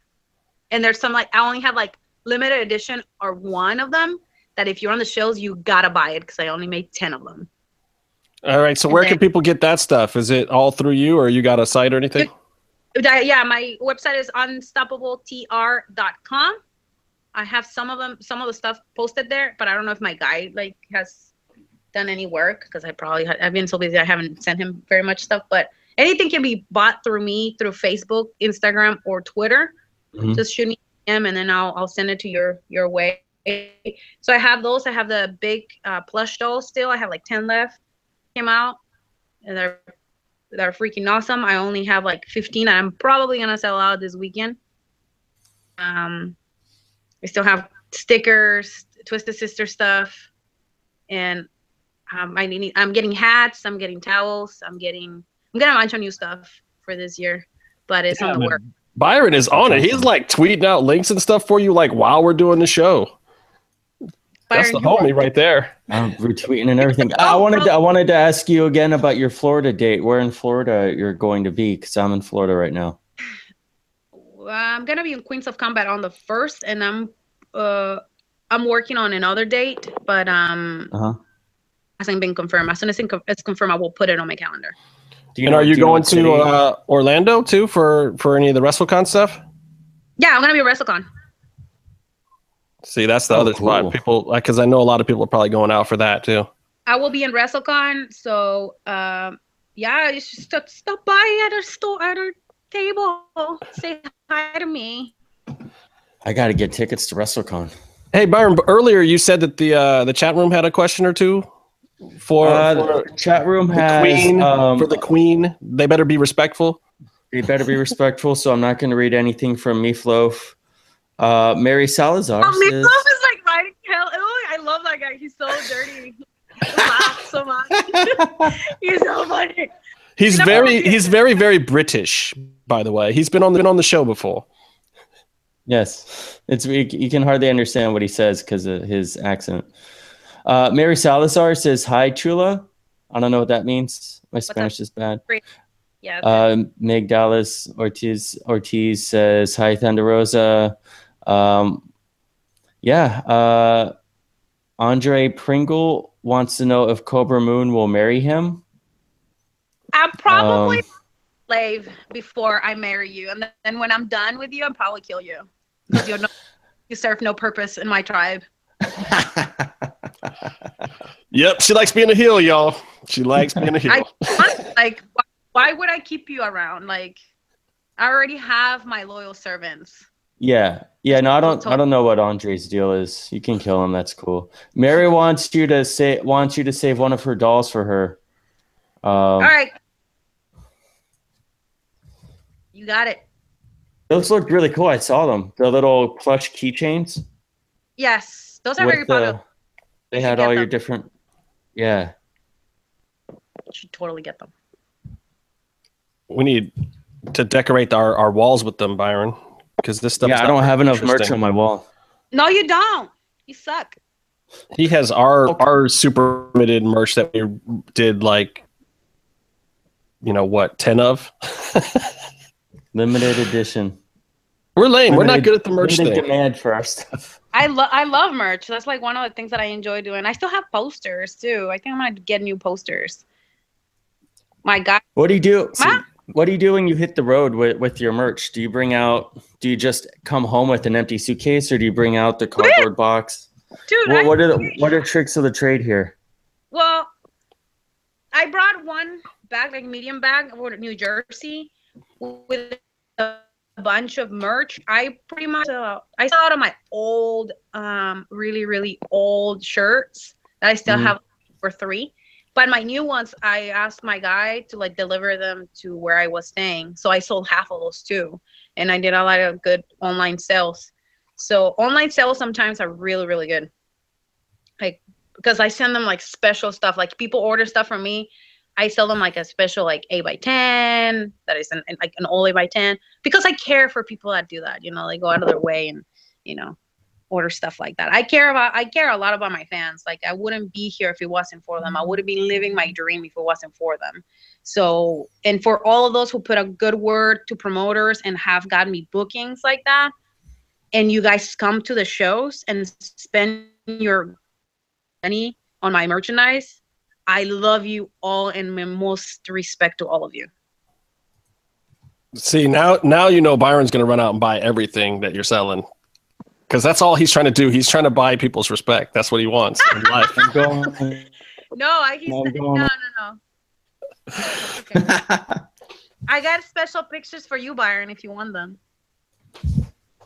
Charge him triple. What's happening? All sorts of good things are happening, Byron.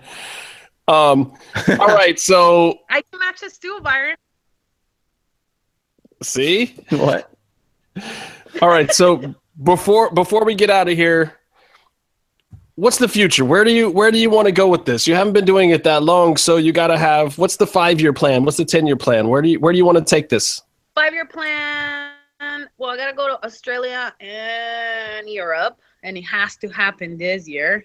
I'm supposed to go to Europe for a month in September, so cross my fingers. I get more bookings for Europe. Then I will like to definitely start doing more acting related stuff and performance. I really enjoy being in front of the camera, and I want to take more classes again to refresh whatever I had before. And then if it's possible, I'd probably like to do another gig. And I used to do co-hosting in a local show here in San Francisco, and I really enjoy doing that. I think it's really fun being a host of a live show. So it's all performance. You just want to get it out there, perform for folks. Yeah, I mean, it's in my blood. Ever since I was a little girl, I remember like they had the cousins parties and they play like a song, and then like all the girls would be like, "Oh, shy." I'm like, you twerk. I don't know how to twerk, but I'll do it. You know, it's like it was me. That's me. I love entertaining people. Do you after Lucha Underground is over? Do you ever see yourself trying out for WWE or trying to go up to New York, Connecticut, do the big ding? I'm gonna be like hella old by then. I don't know if they want me that old.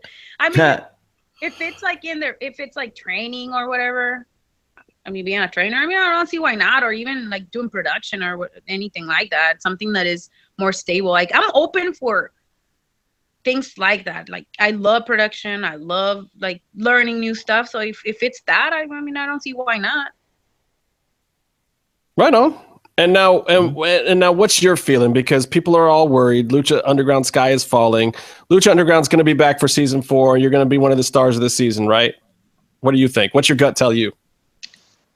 My gut tells me to be patient, and to have patience is, you know, it's a skill. So whatever happens, it happens. You know, I made the decision to be part of Lucha Underground without nobody putting a gun on me, without anybody doing anything to me. And Lucha Underground has been a platform for my career. So we'll see what happens. I have nothing but good feelings about it myself. I think it's all headed in the right direction. And even if it's not, y'all, 20 more episodes, which I guarantee at least 5 or 6 feature Cobra Moon, a.k.a. Thunder Rosa. So you guys better be watching, and you guys better get out to some of these shows, because she does have dates booked. I got them all right here. Look, she's got. Yeah. I expect each and every one of you watching this to get to one of these shows right here. Yeah, I'm gonna be everywhere. I'm gonna be in Chicago. I'm gonna be in Los Angeles. I'm gonna be in San Diego. I'm gonna be freaking in Canada. Then back here. Then on the East Coast. Then. I don't know after that. Wait, the last one on here says British Empire Wrestling in London? Yeah, that's in September. Damn, that's a jump right there. That's pretty cool. Yeah, that's something that I've been working on for a year. Well, we'll have to send Meatloaf to that show. Meatloaf, it's not exactly in his neck of the woods, but he can make it to London. Yeah. It's all the same. Well, church. Clap, clap, hiss, y'all. Clap, clap, hiss. Thank you so much for joining us tonight. It's been awesome. We've been wanting to have you on for a while now, and you are just hella crazy busy, but it's been so amazing just hearing your story. And I think it's inspirational for a lot of people, too. Like, just what you've been doing physically and working out and keeping, you know, taking good care of yourself, how hard you've been working, and what you had to do to get to where you are. You know, a lot of people can't say that, you know, like, it takes a lot of determination and perseverance, and it's working. And it's cool for us as fans to see that it's not somebody who was handed something that's getting all the good stuff, that it's somebody who's actually out there working hard for all of us. I mean, you're working hard for us. That's the truth of it. So we have to appreciate it. And the people who don't appreciate it, you got to check Thunder Rosa out, because you will appreciate it. No, again, thank you so much for having me. And you couldn't put it in another way. You know, there's been so many people that have knocked on the door of Lucha Underground, and, you know, they haven't been able to be blessed like I am. But because of that reason, I have to work harder to keep this spot and to keep Cobra Moon, you know, as part of me too. So, I'm not promising, but I'm working as hard as I can to be the best that I can be, and to be the best representation of women's wrestling.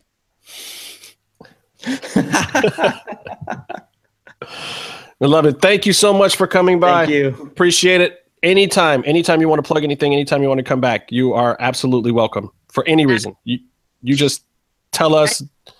I love your show. I'm like in my long road trips. I just watch your faces. It's funny.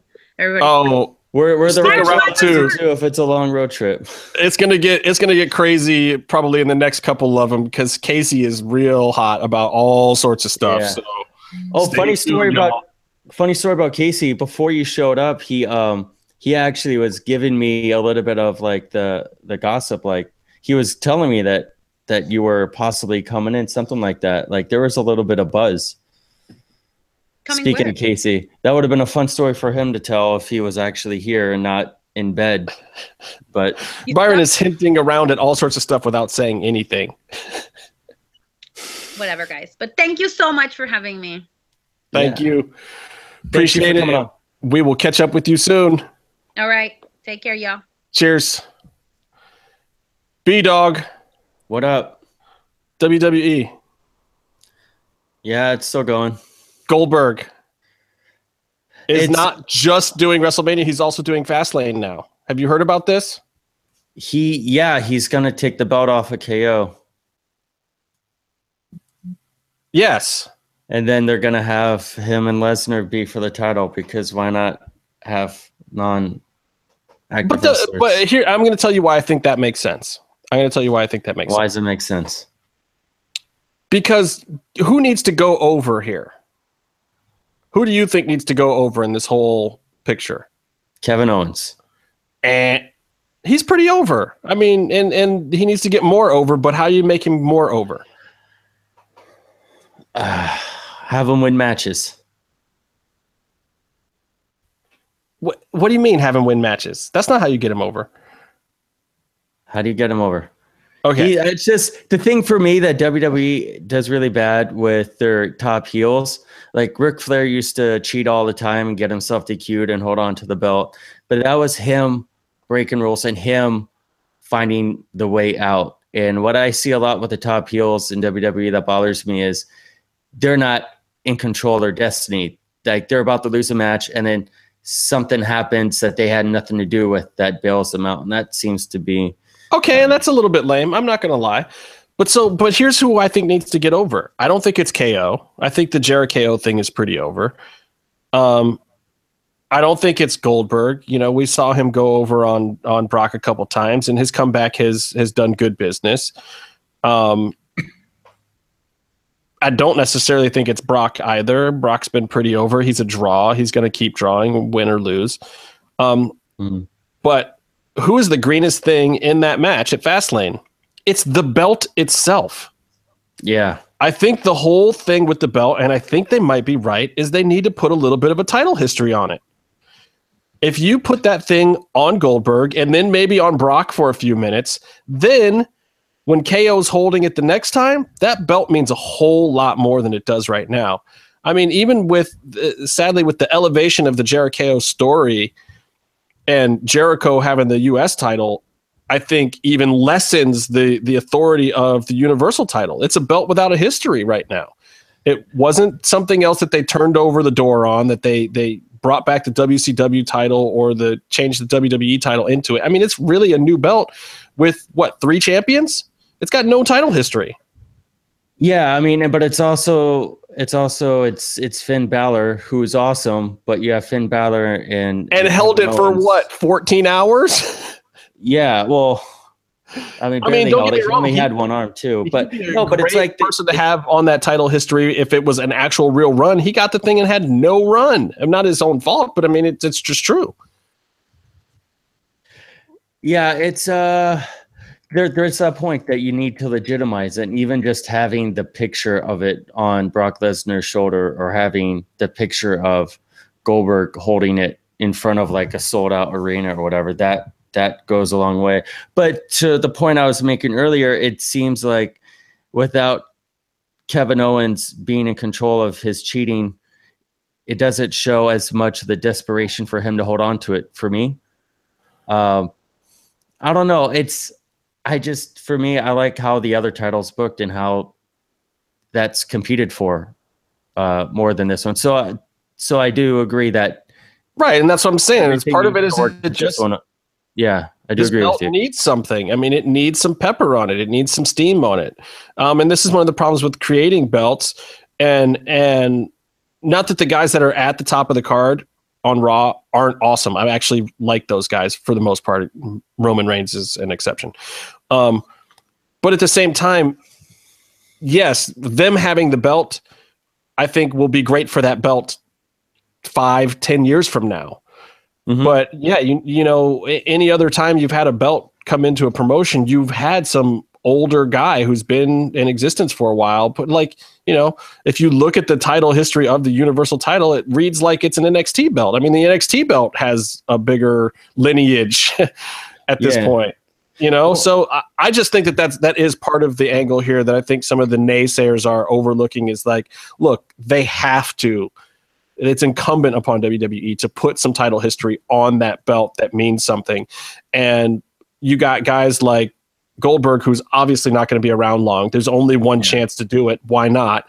Then you got guys like Brock Lesnar, who's a part-timer, but a huge name, cross sports, regardless of what you think about him or his, you know, juice in there, this, that, or the other thing, or him no-selling people or beating Undertaker or whatever your problems may be. Undefeated. But it's still a great name to have on the lineage. Yeah.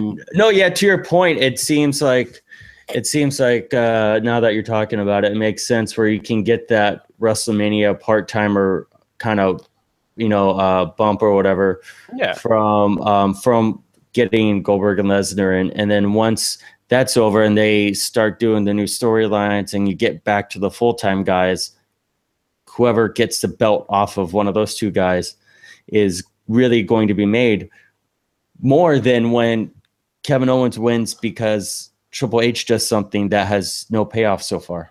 Yeah, that was just kind of my thought. It was almost like a light bulb went off when I thought about it. It was like, I'm looking at all this hot shotting and all the things that they do at this time of year and the fact that there's way too many pay-per-views before WrestleMania even. Like, I didn't even realize Elimination Chamber is this weekend. And it's like... Is it? Yeah, they put all the matches together like this week. It's like, for such a huge gimmick, for such a huge, big thing, like, it's such an awesome... just spectacle just to see the Elimination Chamber. It's like, it's a burn-off SmackDown only pay-per-view. Oh, like, Fastlane too, right? And Fastlane is the one that and Goldberg's now on it. So that's going to pop a number, I think, for him. Yeah. And I guess, I think Elimination Chamber is way too soon. Like, I don't even know why it's this week, and they haven't even had time to build it. It's like, you want those pay-per-views to be good leading up to WrestleMania, to up the buys into network, so that people are buying network before WrestleMania so that they're keeping it long enough after WrestleMania. You don't want them to just buy it the day of WrestleMania because they're more likely to cancel within that 30 days. Well, why would you put your best talent in the Elimination Chamber heading into WrestleMania? Yeah, it's crazy. That pay-per-view should be leading up to SummerSlam, I think. I think you should be competing for a headlining slot in the Elimination Chamber from SummerSlam. But it's also, it's like, They're. I think part of the gimmick is they're selling, that there's going to be a main event at WrestleMania given to who wins the Elimination Chamber. It's like, didn't I just see that with the Rumble? What was the point of the friggin' Rumble? And that guy's on SmackDown. It's like, he's already got a spot. We're giving all the spots away to guys at SmackDown now. I didn't get it. I mean, and I'm sure Elimination Chamber, it's always cool. It's just a cool gimmick. It's a really great gimmick match. So I'm sure it will actually be somewhat entertaining. Even if it's poorly booked, it's usually still fun. I mean, it's hard to make that structure not fun. Elimination Chamber horribly booked. You mean like the one time when a door broke and they had to call the entire match on the fly all of a sudden? And they had Ryback in the match? Things happen. These things happen.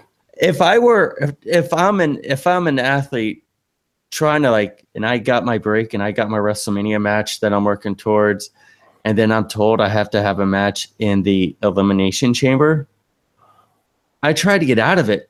I don't want to get hurt. I want to make the big show. I don't want to have an Elimination Chamber match that no one's gonna remember. But no one gets hurt on those things. They get hurt when they're doing little rinky dink stuff. Like the Samoa Joe, Seth Rollins thing. Hey, look, the best thing about that injury, though, is the video package that they put together, Hype and Triple H. Like, it made it feel not as weird that Triple H is back just because they had a good video package this week because they didn't have Seth to promote anything. My favorite part was Finn posting a picture on Twitter with him next to Samoa Joe smiling. That's classic. And I hope Joe gets a good run. Like you're always saying, the weird 50-50 booking that they had this week for him versus Roman was like, whatever. Wait, I thought I saw him win with Joe won, but it was Braun came down. Oh, and he's getting a great monster push right now. He had a squash match with three guys, which I loved. I want more squash matches. Four. One of them was trained by Lance Storm, so and it wasn't the one that ran away.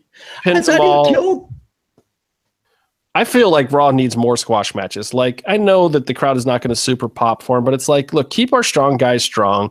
Bring them in. Bring some local talents in. Give them good tryouts. Let them work some of the big guys. Let them take some stiff bumps because Braun was throwing some elbows in that match. Oh, he hurts him. There was one handicap match where he did a corner splash, and the way he just kind of like really like, I don't know how you describe it, but the other guy's head smacked against the post. Oh man, I'm telling you, like you heard it. He looks like he works real safe with the boys that are in WWE, but man, when they bring up people for him to squash, he squashes them for reals, y'all. No, one guy in the match lied down. One guy tried to run away a few times and ended up running away. But one guy like took a clothesline at the beginning of the match and then just crumbled. It didn't move for the rest of the match. That's probably a good idea. That's yeah. I'm going to be the guy that will just be like, okay, look, I took that bump. I'm good now. I'm going to lay here for a little while. If you need me for anything, just pick me up and throw me around because that's all I can do for you at this point. But he pinned three of the guys. One guy he did not beat, but he stacked them up. But the thing is, one guy was face down. And two guys were face up. Right. So technically he didn't pin one of those guys then. Technically that guy did not get pinned. He's about 1/3 as dumb as Kamala, who routinely tried to pin guys face down. But that's a good gimmick. If you're going to be just a monster, that'd be hilarious. If you're like, I'd love to see Matanza do that. Like, he's just so angry and mad that he just lays on dudes when they're face down and tries to pin them because he doesn't care. He's just in a rage and just wants to kill them. You know, that would be fun. If next week Braun Strowman comes out and talks about how he grows wine or something. A little bit with Rusev. Like, Rusev is a little more refined, but no, they the other white guy with big red or whatever. I'm forgetting his name. But he was supposed to be super smart and inventor. Rowan. No, Rowan. Yeah, those gimmicks are fun, but you see how long they last. Like, you know what they say, comedy can only get you over so far. So hey, what do you think about Ellsworth? Speaking of comedy, Jericho's been doing it for it. What about Ellsworth? Like, he was in the AJ program for so long, and everyone's like, why is he taking up someone's spot? And, you know, then he finally gets this match, and AJ pins him with, like, one move or something. But he's with Carmella now. Yeah, like, that didn't seem like a fail to me. Like, you knew the gimmick was only going to go so far with him in any part of the top of the program. But now, look, he's got a dime piece on his arm. He's hanging with Carmella the whole time. It looks like a win to me. Good for him. And it's still over. Crowd's still popping. Yeah. He's still getting his same amount of time on the show. He's getting 10, 15 minutes every freaking night. You know, that's awesome. Like, it's great to see someone like him who has been working hard for so long. And then you kind of get your break. But, you know, he's proven that he's not a flash in a pan, which is also what Carmella needs. It's what a few of the women need is they need programs where they can still be working and be on TV and developing, but not, you know, necessarily at the top of the program for the women's card. I kind of like what they're doing right now with the two matches with Mickey and Becky Lynch stuff going on. And you got Natty and Bella, like, mm-hmm. All of a sudden the women's division in SmackDown has come to life. And I was shitting on it hard 2 months ago. Mickey James made all the difference in the world, though, by the way. A lot of it has to do with Mickey. Did.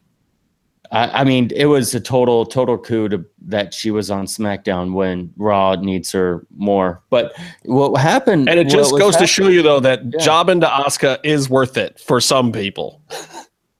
Well, I mean, I don't think there's any other option. But it's interesting that when they started up, SmackDown had more female wrestlers in their division, but they were less known and less proven. And it just seemed like weak sauce at first. It was terrible. Yeah, and you have a pay-per-view match, Nikki Bella, who's improving, but it's Nikki Bella versus like Carmella. And you're like, why is this even happening on live TV? But they were giving them all opportunity and they were just planting the seeds. And now we're seeing that everyone seems to have a character and motivations and they're getting better. And all of a sudden now SmackDown has multiple compelling women's matches. And on Raw, you still can't really get one that you haven't seen 5 times. Yeah, and that's, I mean, like, there's nothing else they can do. Meatloaf was trying to call me, but he doesn't. I have to send a link from my thing, which means I have to find his address again. Oh, we got comments in the Meatloaf, if I see you trying to get in, I just can't. It doesn't work unless I send the actual link now. So I have to find your thing again. You can tell him. No, his birthday is September, the month of September. I guess they do it over there in the UK. Do what over there? He says his birthday is September. So what are we doing for his birthday? Oh, that's when Thunder Road is going to be at British Empire Wrestling in London, UK. I really want to go to WrestleCon. I realize I'm going to be in Iceland that weekend for that, like the whole weekend. Idiot. You live in Florida, and the one time you plan to go on vacation is that weekend? Really? I'm going. Not only am I living an hour away from Orlando when WrestleMania will be in Orlando, I am traveling out of the country, across the ocean, to a far desolate place for specifically WrestleMania weekend. You know that I literally flew out of New Orleans the day of WrestleMania there, the one that when Ultimate Warrior passed. I was actually supposed to go. I had tickets to that WrestleMania too, but because it was when I was working Pitbulls and Prolies, and I flew out the day because I wanted to get back for another gig. But I could have stayed and stretched, but then I would have had to. I don't know. I didn't. I was being cheap, but I regret it now. I should have gone. I had good seats too. Yeah. Hey, look, there he is. Richardson. It's Meatloaf, you kayfabe son.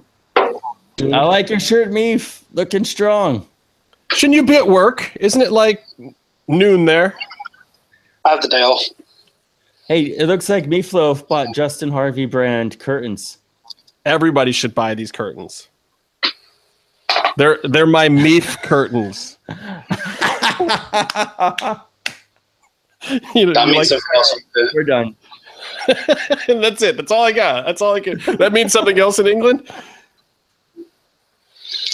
What I was going to say was, have you seen Emelina? Did you hear that? Yeah, no.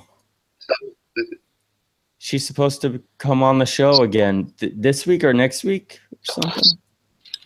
Someone posted an amazing picture of her when she's like 80.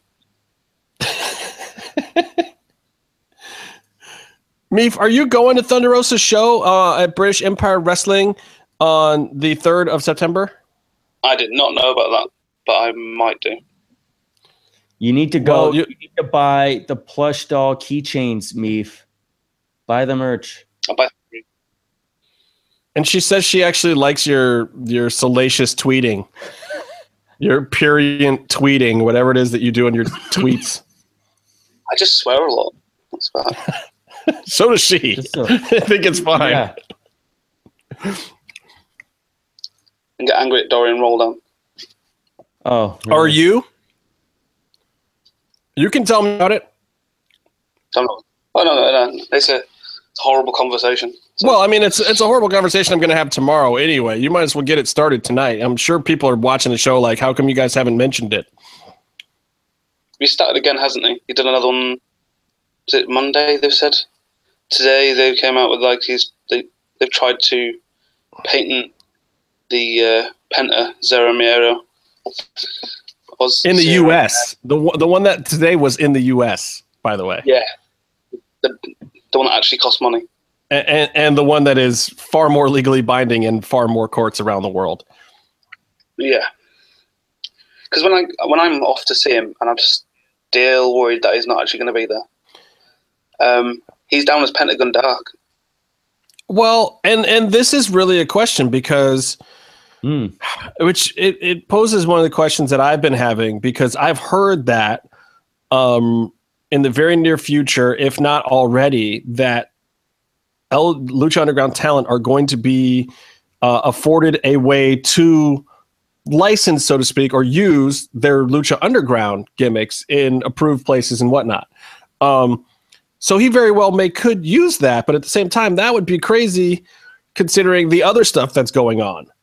So who knows? Like, everyone is so in the dark and up in the air about what is going on with this particular situation. And for those who are listening who don't understand, Pentagon Jr., as he was called in Triple A, left Triple A a couple weeks ago, showed up the day after a TV taping for Triple A in The Crash down in Tijuana, which is a promotion that Conan has a lot of involvement in. The Hardys were on that show, and Borash was down there. So it was like a big, big event, big deal. And then after that, the shit hit the fan, and, you know, Pentagon was saying he's got a new name, and he came out in Parasol Mall stuff, but then he said he was going to start his own thing, and then they were calling that La Revolution.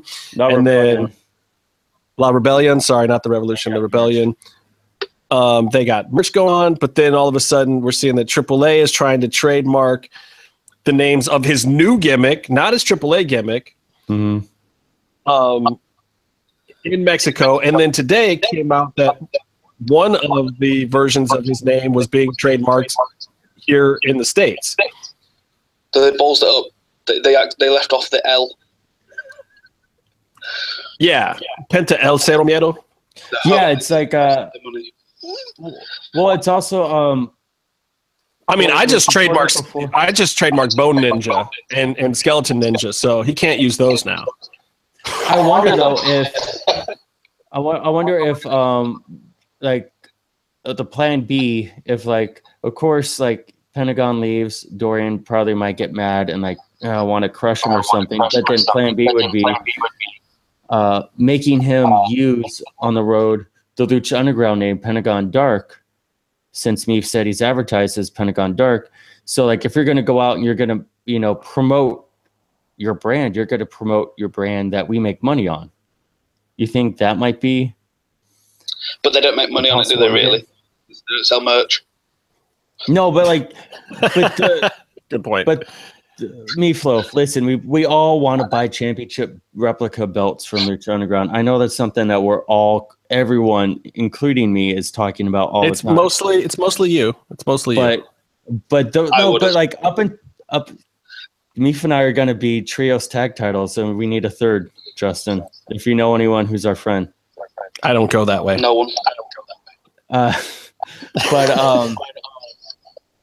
But up until now, like that hasn't really been part of the Lucha Underground model, and they're learning. But part of the big hiatus now is they're supposed to fix that, among other things.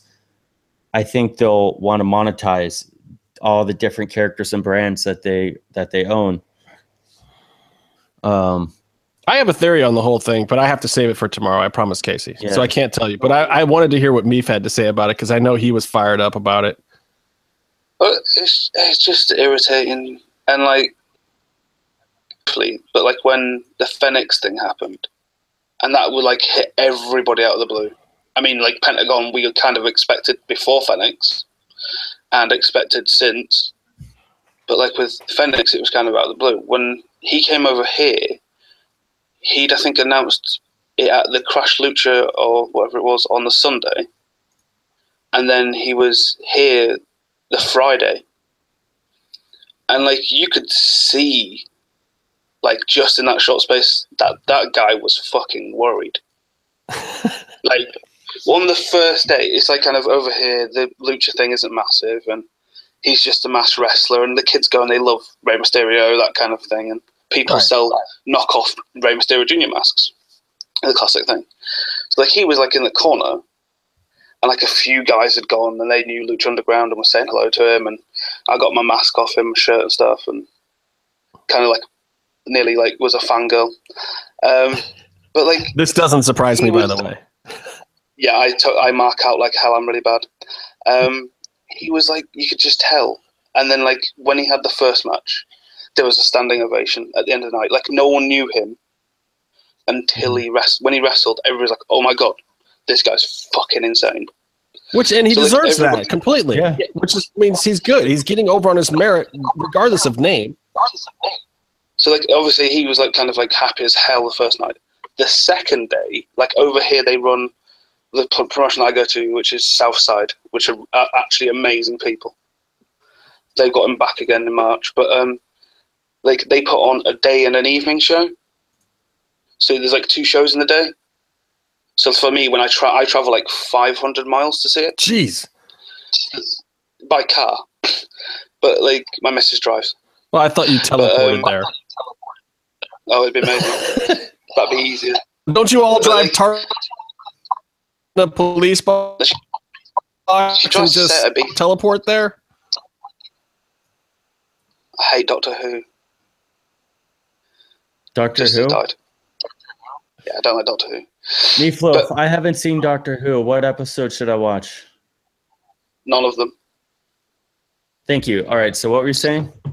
But anyway, he basically, on the second day, he had a little match, and he fought Sami Callihan, which was amazing. Callihan beat him, but basically everybody was, like, clapping from the minute he pinned.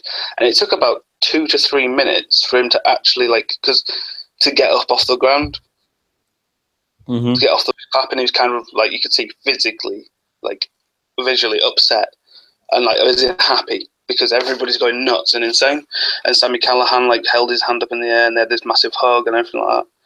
But you could just see how, like, this few days and, like, from the first one, how fucking worried he was. And then everything that happened afterwards where they're trying to basically kill him and kill his career. And he's like, what? He's like mid-20s? He's... Yeah, but at the same time, you know, Byron and I saw him on stage with Dorian sitting right next to Phoenix, and Dorian saying beautiful, lovely things about him to everyone, and they seemed fine. I mean, but I'm not saying everything was fine behind scenes. Everyone knows that it wasn't totally fine, but at the same time, it was. You have to still look at that moment though and say, look. Both of these guys are still smart enough to go out there and do a piece of business. Even if it was a work, it doesn't matter. That's the business. It is a work. It's all a work.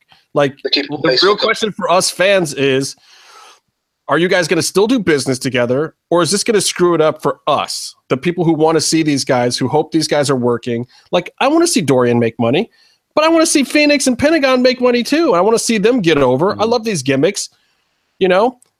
So... it's just a question of, to me, like, obviously Triple A's not happy about this situation. They have a mass exodus going on right now. They have a lot of guys that just want to leave. Yeah. They can't necessarily just roll over and let them all leave because then they've got no promotion. Now, what they probably should do to keep them from doing that is to, you know, pay people on time, give them better working conditions, and try to make them happy so that they don't want to leave in the first place. But if they do, what's the promotion going to do? Are they going to roll over and take it if people are in violation of the contract, or are they going to stand up and try to do something? And then you've got the weird scenario of these guys working at a company that has ties to the company that they just quit. Yeah. How the hell does that work? Nobody has dealt with that before. Like, earlier on, we were talking about, and I mentioned you in it, because obviously you make the points about this, being a TV product, not a wrestling promotion. We were saying about how basically, like, even just the whole people getting frustrated, myself included, at the kind of TV deals and they're not being here and not being there, Netflix this, Netflix that. Because Netflix has been hanging over Lucha Underground for what? Since day one, really. And I still don't know if that's going to happen or not. It's always been a goal. But Mexico just got a date, I think 15th of March. Mexico, someone was reporting that today. Well, yeah, but who are these someones that are reporting it? I mean, you know, I have talked to very credible people that are not saying or confirming any of these dates and are flat out telling me that, no, those dates probably won't happen, but there is a Netflix deal. Like, that's what I'm hearing officially. There's a Netflix deal, and that those dates don't make sense for them, and they don't know why those dates are being reported. Yeah, it doesn't make sense that... I mean, either I'm crazy or those people are crazy. Somebody's crazy. Like, it doesn't make sense that there would be a confirmed date, but the actual show and the company and everyone involved with it would not say anything about it. Look, I want the junk on Netflix tomorrow, but I still contend that to this date, and I will try to get some real answers tomorrow. By the way, we're back tomorrow. Come on tomorrow, and hopefully we'll get some of the answers on this stuff. And there may not, but the official answer may not be that there's not is the information that I believe is true at this point is like, shit, some people out there put out these dates, said something that was true, that the Netflix deal is happening, that it's coming soon, but then put a date on it that was never approved by Lucha or El Rey or Netflix. Have you heard any of those sources say that? Now, don't get me wrong. Netflix Canada tweeted at me that the 15th was happening. They tweeted at me and Lucha Blog and a couple other people. That's Netflix Canada. That's not Netflix US.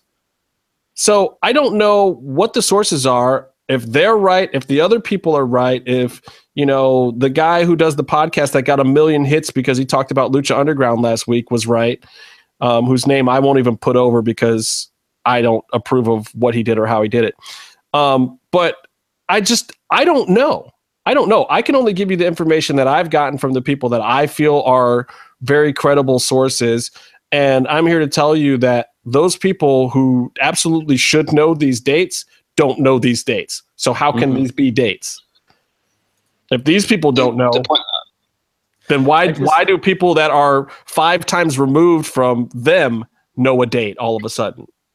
Why would it be such a secret that in like a week? I don't think it's even a...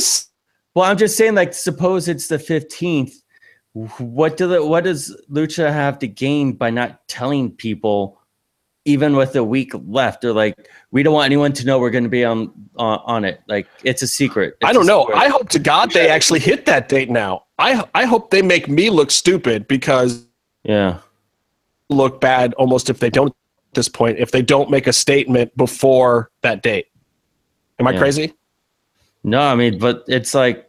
I don't care if I'm wrong. I really don't. What's the phrase? Like, it's not what's actually true that matters. It's what people think is true. Sorry, what were you saying, Meef? We couldn't hear you. You were breaking up. I was going to say the other thing as well. They're not the greatest at promoting themselves, are they? They have made dropped several balls. I mean, this is pretty big to drop it, but I don't know. I think that sometimes people just at the minute get... with everything that's going on and it kind of being last minute, everything seems to be doing last minute. People kind of expect it to kind of be a day before. They might go, by the way, we're on Netflix tomorrow. Yeah. Sorry, I mean, look, the way I see it though is this, like, again, and this goes back to it being a TV show. What is their infrastructure right now? Do people even understand that? There's not a whole company sitting there. They're not like, they don't have some towering office in Connecticut. Like you've heard EB Dub say before on this show, the editors work from home, man. Like this is not some huge infrastructures. These guys aren't sitting in some towering office working on just this every day. Like, you know, Chris Roach and DJ are probably off working on other shows right now, even. Like they stopped. There's nobody there to answer these questions. And it is part of the problem is that, like, you know, poor EB Dub probably has to answer more of these questions himself. And he's busy trying to finish the second half of the season, you know, and dealing with other stuff. And, you know, Skip is working for El Rey and doing other stuff. He's not involved in this kind of, like, people ask these questions and they think that there should be an answer, but at the same time, I think they don't realize the fact that there's nobody to answer the question. You got one guy over in social media at El Rey. You know, you don't have like a PR department for just this product because, again, they're not a wrestling company. They're a TV show. Go and try to ask somebody a question about, you know, a TV show that gets 1.3 ratings in their off season and see what kind of answer you get. Like, I've worked on shows that get the same numbers. Could I tell you what was happening in the off season for an episode of Chef Wanted with Ann Burrell? Hells no. And I wouldn't even be, as a producer, one of the main producers on that show, I wouldn't even be in an office with anybody who knew that answer in the off season of that show. I wouldn't be anywhere near it. So there would not be an answer. Like if there was some major PR thing going on or some huge media snafu, they would have to hire people back to the show to come and deal with it. Or the network itself, Food Network for my show at the time, would have to take care of that PR deal. And we had some of those issues. We had a chef who was a winner on the show that ended up not taking the job, and some bad press came out about it, and people were like, oh, this show's all fake because these guys don't even really take the jobs that they win on the show. It's like, no, he was offered the job in a contract, and blah, blah, blah, this, that, and the other thing. But there was no one to make the press release. I was getting hit up with personal emails while I was working for a completely different company. And people don't understand that. They have to look at Lucha Underground like a TV show, and it's almost the same way. It's not that there aren't people there working on it, but there's not a huge department. There's not some 20-person PR and marketing department there every day to answer, you know, John Twitter's questions about, does Pentagon still have a contract in Lucha Underground? You know, when is the Netflix deal happening? You know, the thing is, that release, that information is going to probably come from Netflix at this point. And not even El Rey Network. El Rey is going to do all the dubbing, all the subtitling, all the technical stuff they need to do. Or not even El Rey, MGM and Factory Made will do all the work. They'll send it off to Netflix, and they'll say, hey, that deal that we did with you guys for this show, here's the show. We presented it to you. You tell us, what's the launch date? And then Netflix will say, okay, now that you've submitted the show, the launch date, it's on the, you know, the usually it'll be the 26th of this month. They'll on the 26th of this month, Netflix will say what their release dates are for next month. They'll give it to all their regular publications. It'll come out on the Thrill List on the 27th or 28th. You'll see everything coming to Netflix this month, and Lucha Underground will probably be there, but it wasn't on the list for this month, and it's not a big enough show that they would hype it up to try to drop it in the middle of the month. Why would they do that? Netflix doesn't care that much to do that. Unless somebody's pushing them to, or there's some other deal at play or some other big announcement, but I just don't see it. And I've heard the information from various people that, no, they're not ready. They don't have a specific launch date yet, and they'll get it done as soon as they can. And as soon as all the big boys and marketing people and everyone and tech signs off on it, it will be there. But wherever these dates came from, nobody I've talked to who legitimately should know. That's all I can say. Yeah. The thing I was going to say about this whole because you obviously your knowledge of TV and how it works, and the whole Pentagon Phoenix thing, was that people don't understand the different companies that have different fingers and different pies within Lucha Underground. As in, one decision can't be made by one person, and there's different contracts that you were saying about the contracts that they signed with the 7-year contracts, and they can't get out of them and all this kind of stuff. Although, if you're Hernandez, you can. But well, if they want you out of them, it's like it's very difficult to just go, oh, it's fine, and Dorian's going to get rid of him, because at the end of the day, he's going to be contracted across probably 3 different companies for different things. But don't think that doesn't mean that somebody won't try to get rid of them. That means that there's not people being vindictive, because clearly, judging by trying to file, trademarks and patents today. Yeah, especially American. That takes a bit too. But with the merch thing, because obviously the merch has been terrible, as we all know, and we all complain about. But again, that's because Pentagon Junior was owned by Triple A, which has technically nothing to do with Lucha Underground.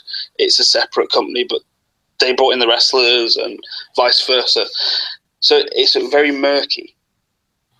Well, that's what people don't seem to. But what people don't understand is it's not murky. It's not murky at all. Triple A allowed Lucha Libre FMV LLC to license to MGM Factory Made El Rey Network the character properties and the intellectual properties that they had for these characters that they wanted to bring over and showcase on the show.